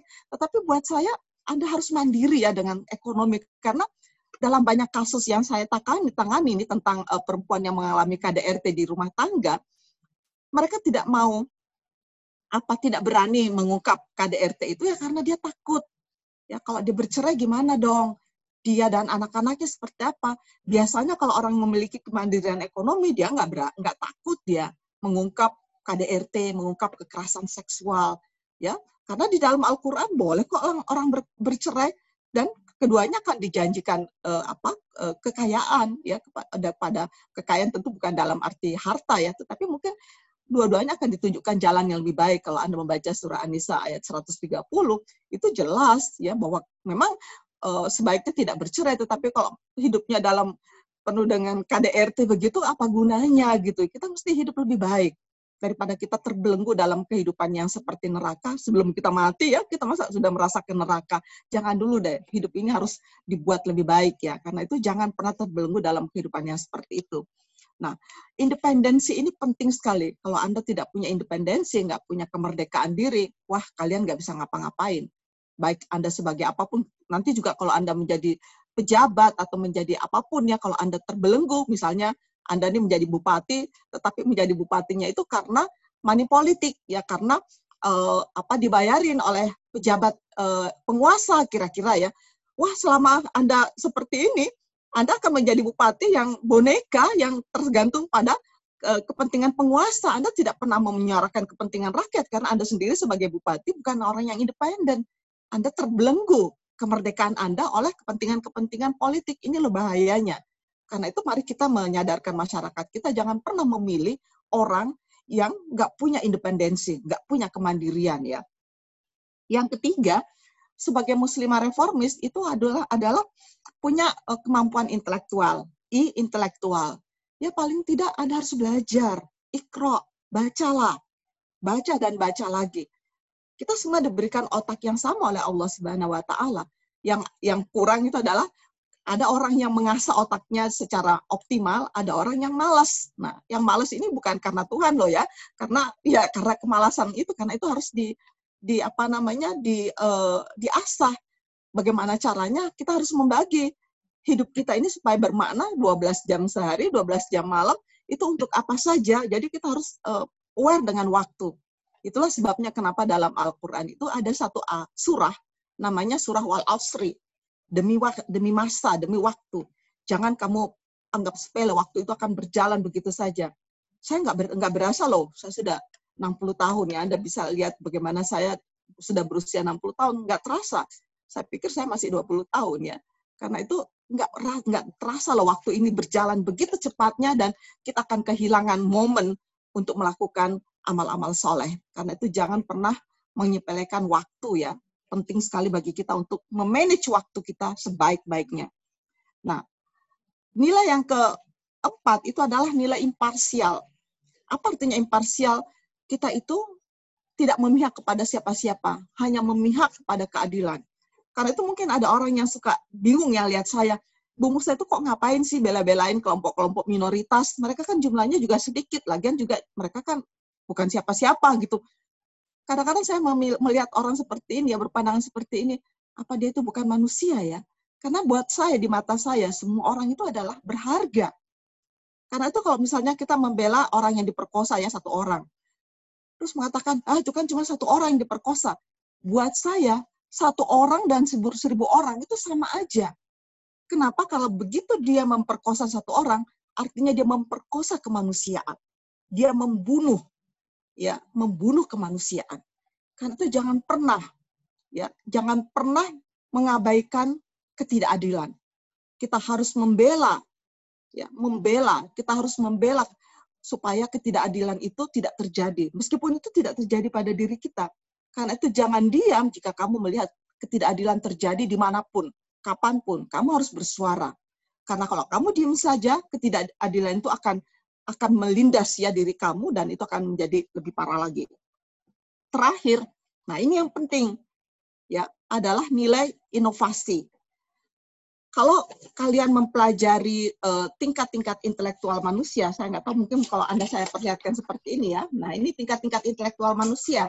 Dimulai jadi uh, tingkat intelektual manusia itu yang paling rendah itu adalah menghafal. Jadi kalau Anda baru bisa menghafal, jangan merasa bangga ya, karena itu adalah kemampuan intelektual manusia yang paling rendah.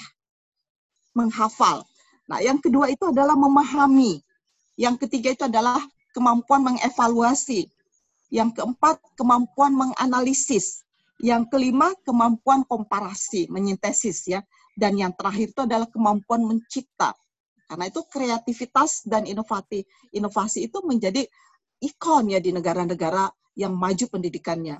Karena apa? Karena yang diajarkan di dalam dunia pendidikan di sana adalah bagaimana ya mendorong manusia itu mampu menciptakan sesuatu, mampu uh, menginovasi dengan inovasinya mampu melahirkan karya-karya yang bermanfaat buat kemanusiaan. Nah, sekarang kita tanya kepada diri kita semuanya, apa yang sudah kita produksi? Ya, apa yang sudah kita ciptakan?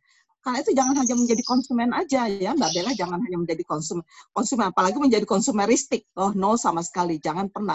Karena itu kita harus menjadi produsen-produsen, produsen-produsen karya-karya ilmiah, produsen dari karya-karya apa saja, karya seni, ya karya-karya apa pun yang membawa kemanfaatan terbesar dalam kemanusiaan. Karena apa? Terakhir saya ingin mengatakan, Rasulullah itu selalu mengingatkan kita, khairukum amfa'ukum linas. Orang yang terbaik di antara kamu adalah orang yang paling manfaat kepada sesamanya. Paling bermanfaat artinya apa? Dia selalu menawarkan uh, apa karya-karya yang membawa kemanfaatan bagi kemanusiaan. Saya kira demikian, mudah-mudahan uh, memberi gambaran yang jelas tentang muslimah reformis, mudah-mudahan ada manfaatnya. Terima kasih. Wassalamualaikum warahmatullahi wabarakatuh. Waalaikumsalam warahmatullahi wabarakatuh. Terima kasih sekali Bu Musda, Bu Musda Mulia pemat materi yang sudah dijelaskan sangat-sangat padat dan juga perlu banyak perenungan untuk untuk untuk diurai lagi, Bun. Tadi beberapa poin sudah aku catat perihal uh, apa? Yang pertama yaitu uh, sebagai reminder saja bahwa buku ensiklopedia Muslimah Reformis ini merupakan sebuah uh, rangkuman dari beberapa sampai 2000 halaman Bu ya. Ini buku buku buku Muslimah Reformis ini harusnya di di ini di cetak ya Bu ya? Draftnya segitu. Ya, draftnya segitu, 2000 halaman. Dan disingkat ini menjadi sekitar 800 ya Bu ya, 800 ya, halaman. Betul. dan itu juga lumayan tebal se se sebesar ini kalau kalau saya tidak salah dan juga uh, tadi juga beberapa membahas uh, tentang uh, buku ini terdiri dari 17 bab dan juga uh, sudah diterangkan perihal tauhid dan segala macam juga bagaimana menggunakan akal kita supaya kita berpikir kritis uh, media untuk memanusiakan manusia dan mengasah critical thinking kita.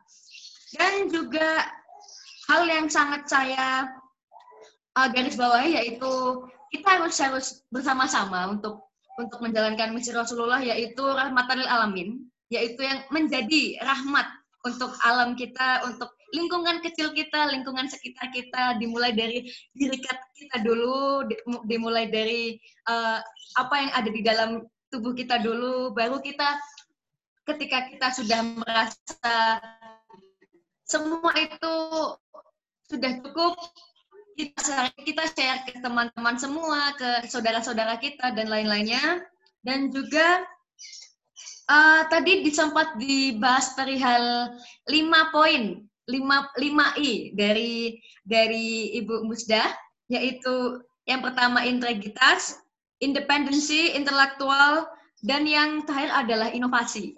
Nah, dan juga tadi juga beberapa ada poin uh, perihal literasi, tahapan-tahapan literasi Indonesia yang masih kurang. Jadi ibaratnya kalau misalkan masih dalam tahapan menghafal, berarti itu masih di dalam tahap yang sangat-sangat-sangat dasar sekali. Jadi ketika kalian masih dalam tahap menghafal berarti itu masih ada step-step lain yang harus dilewati. Oke. Okay. Baiklah. Karena ini juga sudah sudah lebih dari waktu yang sudah di harusnya disusun oleh panitia. Jadi kita mulai sesi tanya jawab dulu dari dari peserta diskusi kali ini.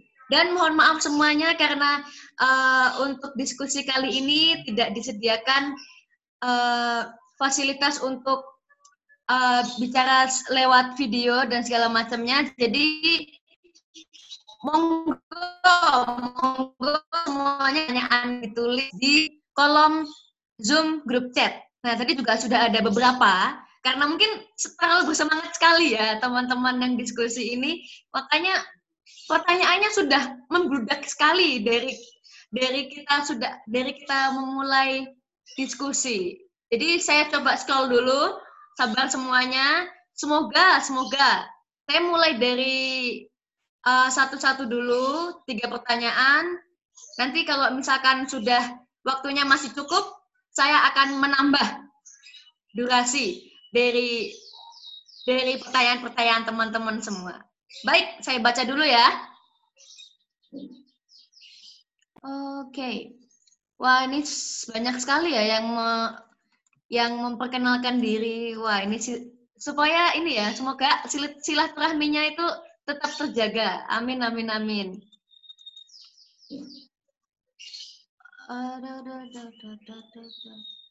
Oke, sebentar, sebentar.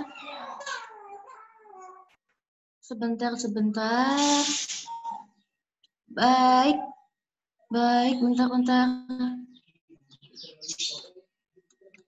Oke, untuk masalah pemesanan tadi juga sudah dijawab di via chat ya. Jadi mohon di scroll saja di atas bagaimana cara mengecek bagaimana cara memesan buku ini.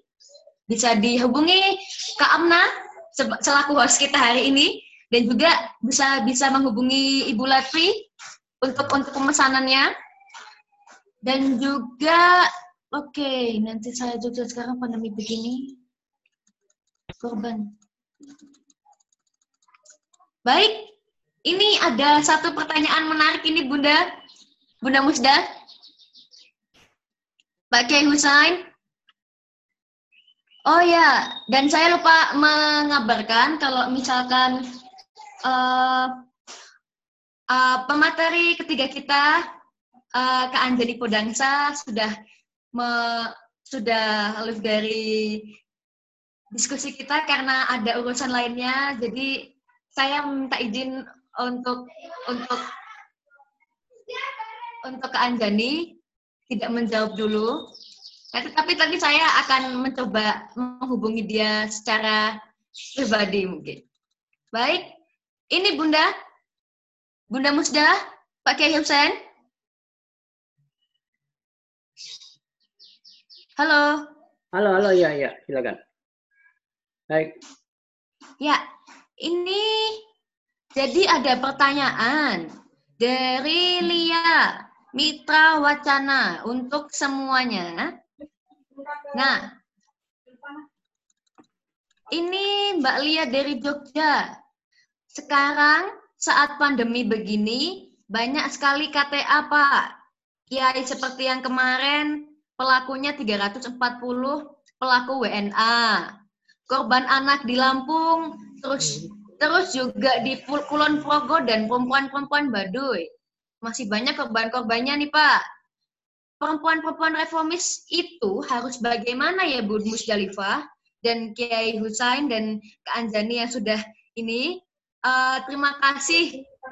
Begitu Pak.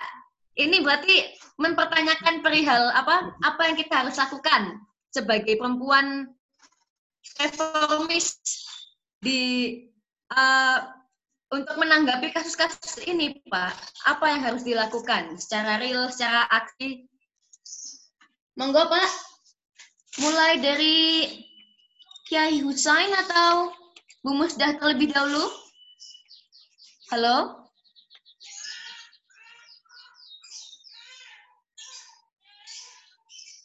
Halo? Halo? Udah? Sudah, Bu. Itu pertanyaannya sudah ya? sudah, sudah di ini kan, okay. Bu? Oke. Okay. Jadi yang pertama saya uh, senang sekali bahwa ada ada pertanyaan yang betul-betul menohok kita semua. Ini pertanyaan ini menarik loh Mbak Bella karena apa? Yang mengatakan bahwa ya. selama COVID ini, selama COVID ini angka kekerasan terhadap perempuan itu meningkat. Ya kan? Pertanyaannya begitu dan ya, ini betul, terjadi di mana-mana dan fakta fakta kemarin juga saya webinar dengan uh, sebuah uh, organisasi pemerhati kekerasan itu juga meningkat 200 persen ya. Ini benar-benar oh, kacau ya. mestinya dalam kondisi iya, mencekam iya. seperti ini ya dalam kondisi kita kena wabah musibah nih ceritanya kita mestinya membangun solidaritas ya di antara kita nih sesama nih aduh kasihan kita nih semua menghadapi bahaya nih karena covid ini kan bahaya bersama karena covid itu nggak mengenal agama nggak mengenal suku nggak mengenal laki dan perempuan nggak mengenal tua dan muda semua semua uh, berpotensi untuk terpapar oleh COVID ya. Karena itu mestinya nih ya di dalam kondisi seperti ini kita itu mengedepankan kasih sayang ya mengedepankan solidaritas mengedepankan uh, bagaimana kita saling mendukung satu sama lain. Tetapi apa yang terjadi hari-hari ini karena orang work from home jadi lebih banyak di rumah jaga jarak dan sebagainya nah ketika tinggal di rumah nah relasi yang selama ini tidak dibangun dengan baik ya biasanya sih saya tidak menuduh bapak-bapak ya perempuan juga uh, begitu begitu sekarang dia tinggal di rumah dia lihat aduh ternyata pekerjaan di rumah ini banyak banget nih ya yang harus diselesaikan. Nah, inilah sebetulnya yang saya katakan dalam buku saya bagaimana kita memanage ya. Jadi sebagai uh, muslim atau muslimah, tugas kita adalah menjadi khalifah. Khalifah itu artinya manajer menjadi leader ada, adalah dituntut untuk bagaimana kita memanage memanage waktu kita, memanage rumah kita. Rumah itu adalah milik kita bersama. Nah, karena ini penting nih Bella disampaikan kepada anak-anak muda, rumah itu milik kita bersama, bukan hanya milik orang tua. Jadi kalian juga para anak muda nih saya ingin mengingatkan kalian juga harus mau membersihkan rumah ya bukan hanya tugasnya para asisten rumah tangga no. Saya selalu mengatakan kepada anak-anak pada siapa pun di rumah kita harus menjaga rumah ini sebaik mungkin agar supaya rumah itu menjadi apa? Baiti jannati kata Rasul. Rumah itu adalah sorgaku. Ya, rumahku adalah sorgaku. Bagaimana menjadikan rumah itu sebagai sorga nyaman? Karena itu kita harus jaga kebersihannya. Ya kita harus menjaga supaya kalaupun ada yang mau nonton TV silakan. Tapi jangan besar-besar suaranya. Kalau perlu pakai uh, earphone supaya nggak mengganggu yang lain. Nah, itu loh cara-cara uh, bagaimana kita menjaga kedamaian dalam rumah tangga. Kita menjaga kebersihannya, menjaga polusinya, menjaga supaya rumah itu semuanya nyaman buat semua, bukan hanya nyaman buat satu orang. Karena itu tugas-tugas bersama, tugas-tugas domestik ini harus dibagi secara merata siapa mengerjakan apa buat saya nggak penting.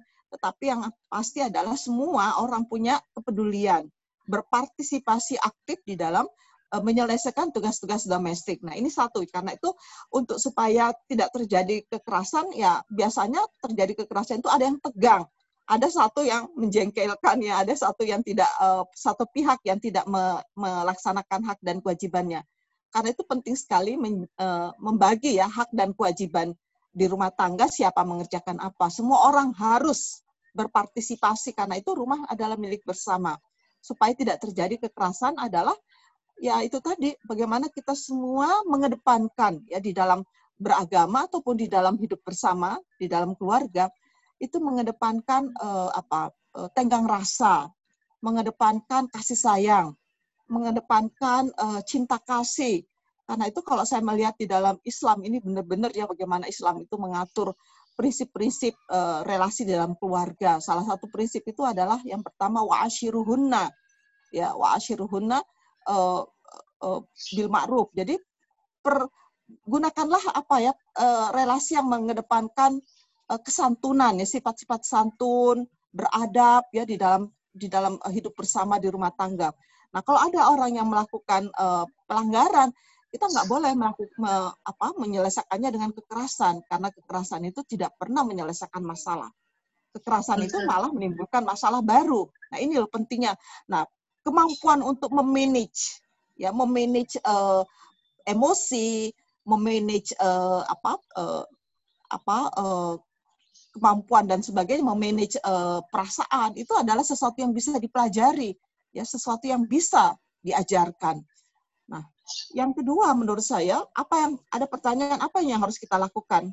Saya kira saya nggak bisa memberikan satu solusi tunggal ya bagaimana menjadi muslimah reformis atau bagaimana menjadi orang yang uh, apa yang bisa melaksanakan prinsip-prinsip seperti yang diinginkan oleh Islam. Kecuali satu kata itu adalah membacalah, membaca dalam arti yang seluas-luasnya, membaca buku, membaca fenomena sosial, membaca fenomena politik. Jadi orang yang selalu ingin membaca itu adalah selalu ingin mengetahui.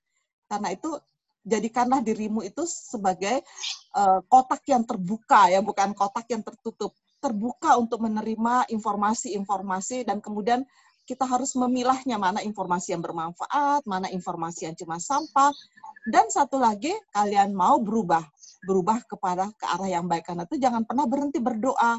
Ya Allah, tunjukkanlah saya jalan di mana jalan itu mengarahkan kepada perubahan yang lebih baik, yang lebih positif, dan yang lebih konstruktif. Nah, itulah gunanya kita menjadi orang yang beragama. Ya, berdoa selalu. Terima kasih. Baik, terima kasih Bu Musda Mulia. Untuk jawabannya, Alhamdulillah sangat-sangat jelas dan juga runut sekali jawabannya. Monggo Pak Kiai Hussein untuk menanggapi juga. Baik, terima kasih ya. Ah, ini pertanyaannya saya bagi dua ya. Satu pertanyaan penyelesaian praktis itu oh, teknis ya. Saya mungkin nggak bisa ya menjawab pertanyaan teh praktis dan teknis itu.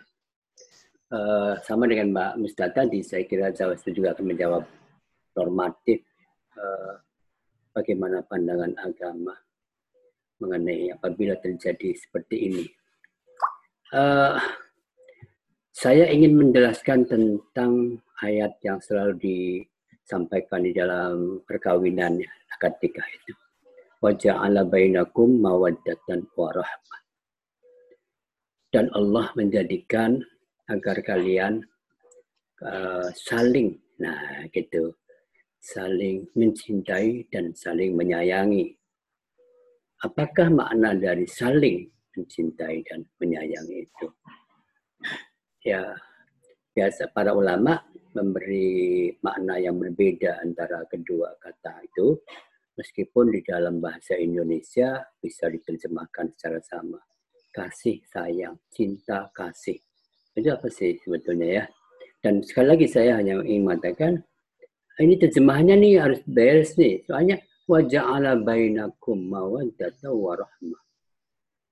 Uh, diterjemahkan dalam bahasa Indonesia di di apa terjemahan uh, Al-Quran, kementerian agama di mana-mana itu, dan Allah menjadikan di antara kamu cinta. Itu yang saya selalu bingung, di antara kamu itu bagaimana? Itu membingungkan. Jadi saya kira maknanya bukan begitu, harus dirubah. Dan Allah menjadi agar kalian saling. Itu bainakum itu saling saling menjaga, apa, saling mencintai dan saling menyayangi. Apakah saling menyayangi itu? Mencintai itu ya di sini kata ulama ada dua aspek ya, aspek hasrat seksual itu juga saling uh, melayani, saling memberikan kebahagiaan secara seksual gitu ya. Karena itu menjadi uh, naluri yang harus diberi wadah, diberi ruang yang baik dan juga harus saling menyayangi, saling saling senang lah, saling senang. Gitu ya, satu itu. Tapi yang paling utama di sini adalah rahmah. Dan Mbak Musa tadi juga visinya adalah rahmat, rahmat, rahmat. Agama memang uh, misi profetiknya adalah kasih rahmat itu. Jadi Nah, ini harus dibangun nih supaya tidak terjadi um, begitu tadi peristiwa-peristiwa kekerasan situasi yang sulit seperti ini. Dan selalu akan menjadi korbannya adalah uh, perempuan karena dianggap lemah, karena dianggap subordinat dan sebagainya itu ya. Uh, begini, rahmat itu mengandung tiga makna.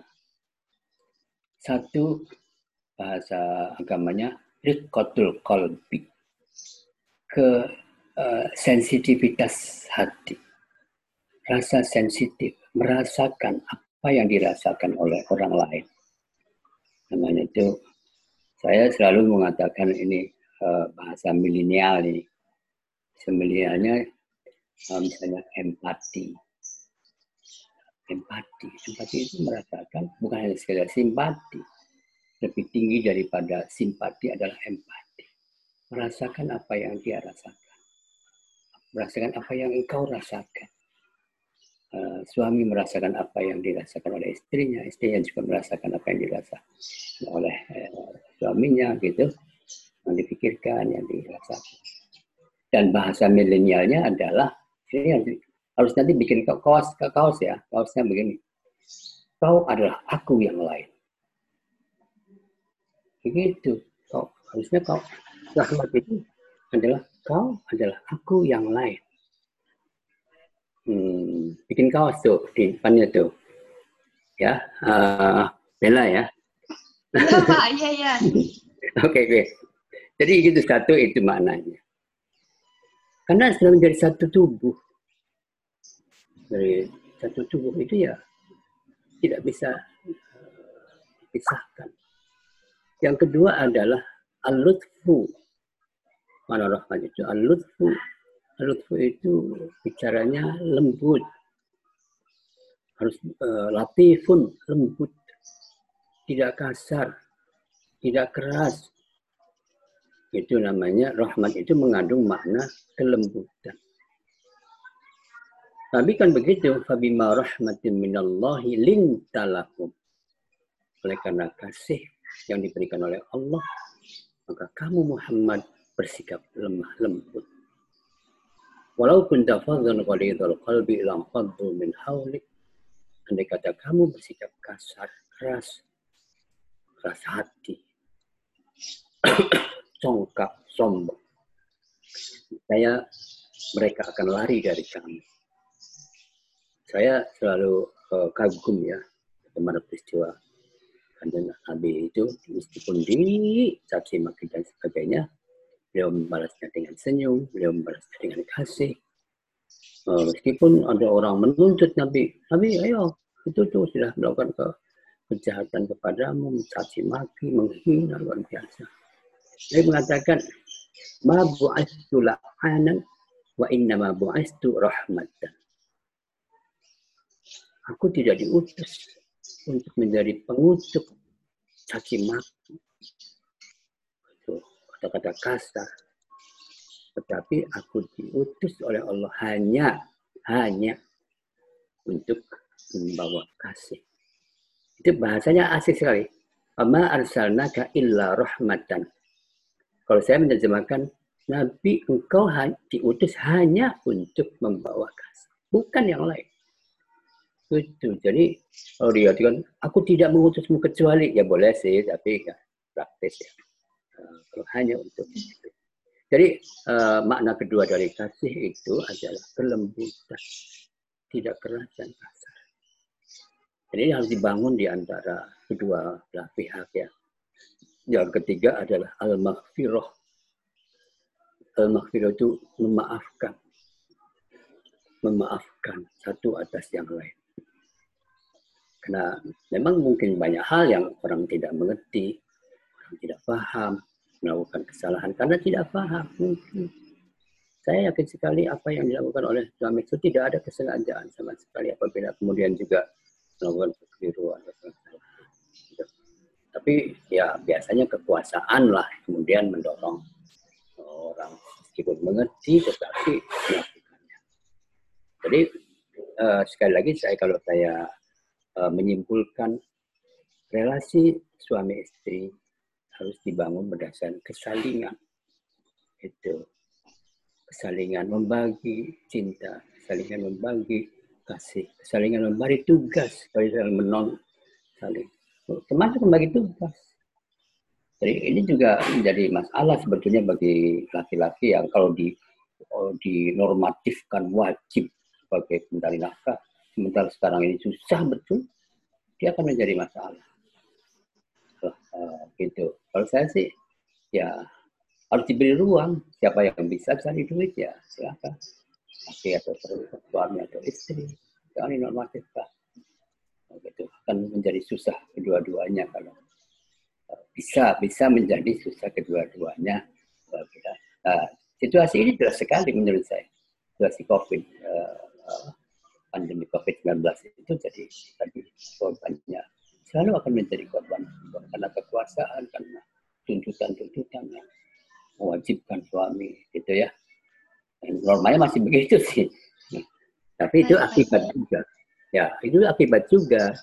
Kalau tidak ada kesalingan, kalau tidak membagi kesetaraan, itu juga menimbulkan akibat-akibat. Saya banyak sekali eh, mencoba menawarkan uh, bagi para kaum teman-teman uh, aktivis juga uh, sebaiknya tidak menormatifkan kewajiban memberi nafkah itu kepada laki-laki suami. Itu. Meskipun undang-undangnya masih begitu masih begitu. Tapi memberi ruang kepada istri yang bisa aja deh. Keadilan itu adalah memberikan kepada yang bisa yang mampu uh, yang ya tempatnya proporsionalitas propor proporsionalitas ya. Itu uh, pokoknya siapa yang bisa cari cari duit jadi ya jangan dipaksa-paksa yang tidak bisa cari. Ah, perempuan bisa ya bisa keluar gitu. Cari duit. Ya ya ya ya. Itu ya. Jadi saya kira uh, begitu. Uh, apa namanya uh, norma norma. Jadi bukan penyelesaian penyelesaian yang praktis saya bilang. Ya. Ah, ya pak. Terima kasih. Ya baik pak Kiai Haji Hussein Muhammad. Terima kasih sekali untuk jawabannya. Dan juga untuk yang terakhir dari Kak Anjani selaku na narasumber ketiga. Halo Kak Anjani. Halo Kak Anjani. Halo Kak Anjani Kakak Anjani, sudah masukkah? Mohon maaf tadi uh, untuk saudari Kak Anjani ada ada beberapa uh, kesalahan teknis dalam sinyal, jadi baru bergabung lagi.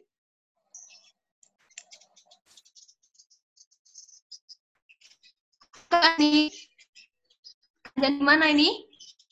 Halo.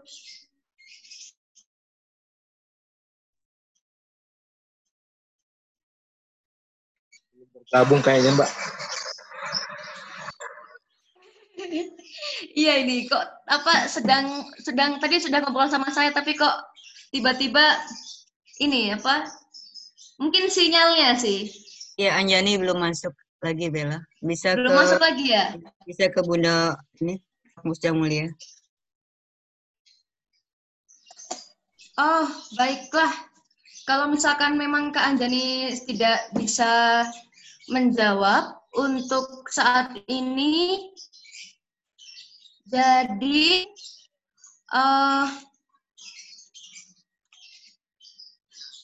Ah, ini nih, nih, udah ada tanggapan dari Kak Anjani, mungkin saya wakilkan sebentar.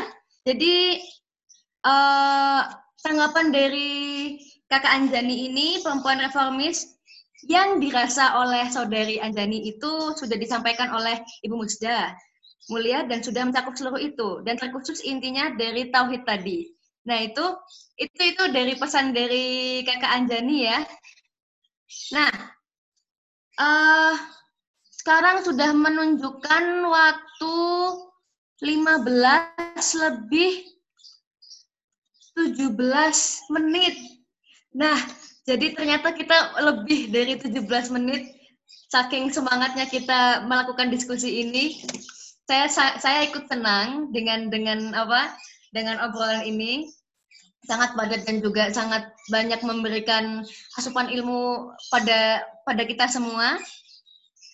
Dan juga uh, untuk semua pertanyaan, mohon maaf belum bisa kami jawab karena ini keterbatasan waktu dan juga room.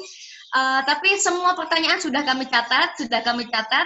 Mungkin akan ada uh, sesi diskusi bedah buku ini di selanjutnya di selanjut di selanjut harinya. Jadi ini saya simpan dulu, saya copy sebagai arsip.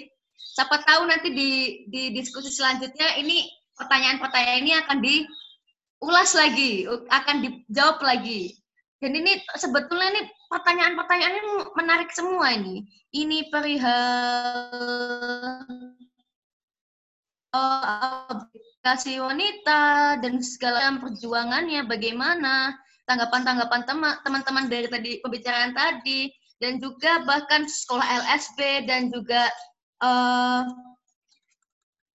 ini juga wah ini yang menariknya ada pandangan Islam uh, uh, LGB di Indonesia. Wah, tapi ini sayang sekali nggak bisa diobrolkan sekarang.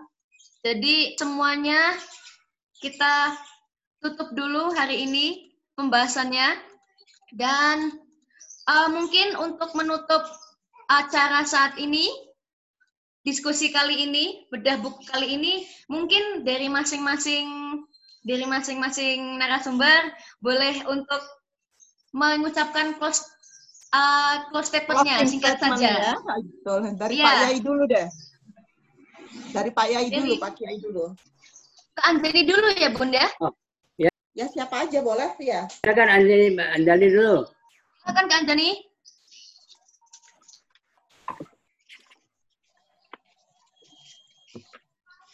Halo Kak Anjani. Halo. Mana Kak Anjani? Tadi dia ngechat. Kak Anjani. Halo Kak Anjani. Ya. Aduh, menghilang lagi sepertinya. Ya, Oh iya, juga- buruk. Iya. Oh ya juga mengingatkan nanti di sesi akhir mungkin kita ah, saya akan melakukan screenshot untuk semua anggota. Jadi nanti mohon dinyalakan ini ya, nyalakan semua kameranya ya supaya nanti kita berfoto bersama untuk diskusi ini. Sudah ada 47 partisipan. Alhamdulillah sekali banyak ya ternyata. Wah, Ya Jadi- Pak Yai berikan statement dulu, kelas Ya. closing statement ya. monggo Pak Kiai. Ya, dengar ya, dengar ya. Ya, Ya, bagus. Pak. Bagus. Oke. Saya satu aja yang saya kira harus menjadi pegangan kita. Uh, the golden rule namanya. Uh, perlakukanlah orang lain sebagaimana engkau ingin diperlakukan. Jangan perlakukan orang lain di mana kamu sendiri tidak ingin diperlakukan. Gitu. Eh, karena kita adalah satu. Apa yang engkau miliki adalah aku miliki. Apa yang aku miliki adalah kau miliki juga. Jadi itulah uh, saya kira uh, uh, basis relasi kita antara dengan siapa saja itu begitu karena semuanya makhluk Allah. Makasih, mohon maaf apabila ada kekurangannya. Salam untuk semuanya. Pak Musta terutama ya. Ketemu lagi Terima kasih Pak Yai, terima kasih. Terima kasih Pak Kiai Husen, Masya Allah, kata-katanya sangat-sangat menyentuh ya. Apa, diperlakukan, diperlakukan, perlakukan orang seba- sebagaimana kamu ingin diperlakukan, itu sangat menyentuh sekali. Dan mungkin untuk yang terakhir, Ibu Musda Mulia, untuk Ya. closing statement-nya. Ya, terima kasih Bella. Eh, saya singkat saja, saya ingin mengatakan bahwa pesan inti dari Muslimah Reformis ini adalah bagaimana kita semua ya sebagai Muslim dan Muslimah bahkan juga sebagai makhluk Tuhan ya sesama manusia itu kita selalu ingat bahwa Tuhan menciptakan manusia itu dengan harkat dan martabat. Jangan jangan lupa itu bahwa sebagai manusia kita diciptakan dengan harkat dan martabat. Karena itu jangan pernah ya ada manusia, apakah itu laki atau perempuan yang diperlakukan semena-mena. Karena itu saya ingin mengajak kita semua menghargai, mencintai sesama sebagaimana kamu juga mencintai dirimu sendiri. Hargailah orang lain seperti kamu juga ingin dihargai. Jadi persis apa yang dikatakan oleh Pak Yai tadi itu adalah the golden rules. Ya itu the golden rules dari semua ajaran agama. Perlakukanlah orang lain seperti kamu ingin diperlakukan. Saya kira itu ya yang paling penting. Terima kasih. Wassalamualaikum warahmatullahi wabarakatuh. Waalaikumsalam warahmatullahi wabarakatuh. Terima kasih sekali untuk Bapak Husain, Bapak Kiai Haji Husain Muhammad, Ibu Profesor Dr. Hajah Musdah Mul- Mulia, teman-teman yang lainnya dari uh, JLB, eh JBI, yaitu juru bicara isyarat juga. Terima kasih sekali sudah menolong teman-teman untuk untuk untuk menerjemahkan diskusi ini lewat isyarat. Oh, itu sangat sangat sangat sangat sangat bermanfaat ya itu sangat bermanfaat dan Bermanfaat. saya apresiasi sekali. Dan juga uh, untuk semua peserta Kak Anjani Podangsa juga sekarang sudah sudah bergabung sama kita. Terima kasih Kak Anjani Podangsa. Sorry, sorry, sorry, sorry. Aduh, Iya Kak, gak apa-apa Pak. Itu oh, Indonesia memang masalah jaringan tuh masih jadi problem lah. sorry, Gak apa-apa, Kak.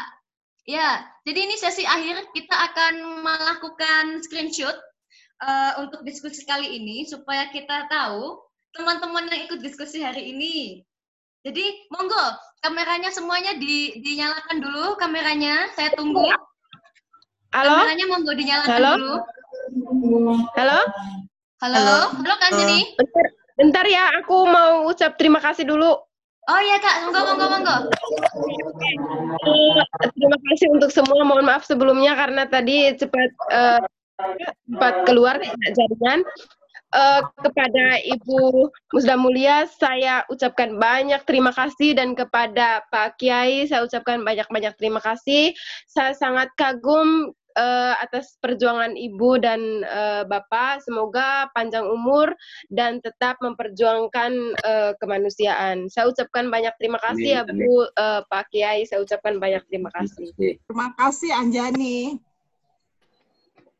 Oke, saya tunggu ya ini ya untuk untuk membuka videonya. Saya screenshot untuk dijadikan arsip untuk teman-teman. Monggo semuanya di videonya dinyalakan ya. Untuk semuanya videonya tolong dinyalakan ya. Di unmute juga nggak apa-apa, yang penting videonya masih dinyalakan.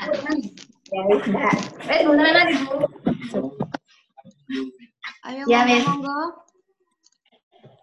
udah semuanya masih beberapa sekitar Iya, Bu. 15 orang yang belum ini, yang belum membuka videonya. Saya tunggu. Ayo sebentar lagi karena sudah melebihi 13 30 menit. Jadi mohon dipercepat. Mbak Lia, belum buka ini ya? Baik. Oke, Mbak Lia sudah gabung. Teman-teman lain, Mas Aziz belum, baru Mas Andika. Aziz. Ayo Mas Aziz. ya. Terima kasih Bu Musda. Makasih sama-sama. Ya, Terima kasih Mbak kasih. Sampai Boleh jumpa. kali. Ustaz, terima kasih. Ya, sebentar lagi, sedikit lagi. Kak Amna juga ikut, Kak Amna? Iya nih Mbak Amna, ayo. Nah, Udah, udah semuanya? Belum, Amna belum, Bu, masih belum beberapa muncul ini. Amna.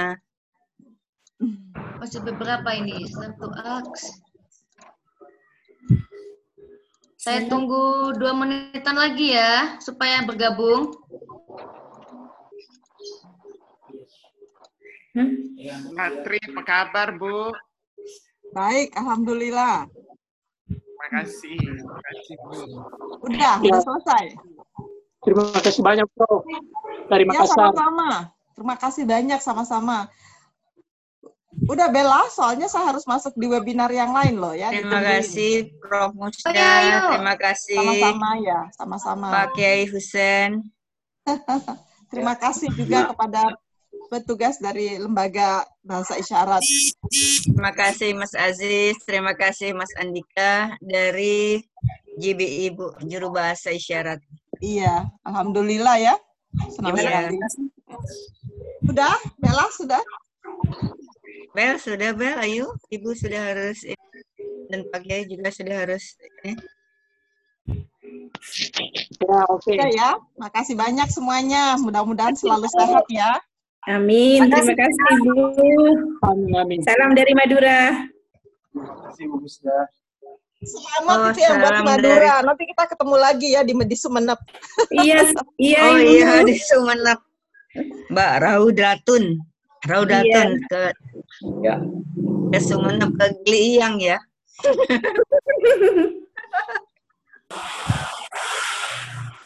sudah?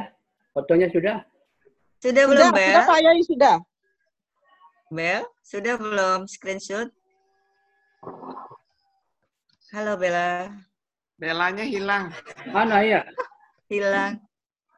Ini ada kesalahan teknis di apa di laptop saya se- sepertinya karena video-videonya tidak muncul semua tiba-tiba. Padahal tadi sudah muncul. Mungkin Kak Amna sebagai host bisa bantu saya untuk ini apa pin screenshotnya sebentar Kak? Iya, saya bisa Mas. Aziz. Oke Kak. Oh Udah Kak, di aba-aba Kak ya kalau mau foto Kak ya. Oke. Eh, satu, dua, tiga. Sekali lagi karena ini ada 4, 38 partisipan jadi mungkin kita harus dua kali. Oke. Tiga kali ya. Oke, selanjutnya. Satu, dua, tiga. Udah Kak, Kak, Kak Amna. Ya, udah. Ya, terima kasih Alhamdulillah, banyak. Amin. Sudah selesai acara kita. Terima kasih untuk Bu Musda sebagai penulis. Bukunya sangat luar biasa memberikan kita pencerahan banyak sekali. Dan juga terima kasih untuk Kiai Haji Hussein Muhammad. Eh, saya saya sangat-sangat kagum eh, untuk untuk pergerakan dan juga eh, eh, sumbangsih Kiai untuk untuk pergerakan perempuan juga sebagai wanita saya berterima kasih dan juga kakak Andani terima kasih juga sudah me- membagi pandangan pandangan kakak sebagai kaum muda di uh, di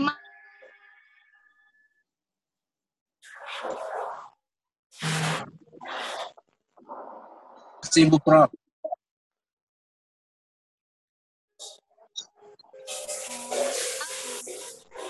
sekian dari saya sebagai moderator dan saya akan menutup acara ini sebagai penutup. Uh, untuk menutup acara kali ini, mari kita ucapkan hamdalah bersama-sama. Alhamdulillahirabbil alamin. Alhamdulillah, Rabbil Alamin. Amin. Jadi terima kasih untuk semuanya, semua peserta. Terima kasih semua Prof. Musda, terima kasih. Pak. Hussein, terima kasih Mas semuanya. Andika, terima kasih Mas Iya.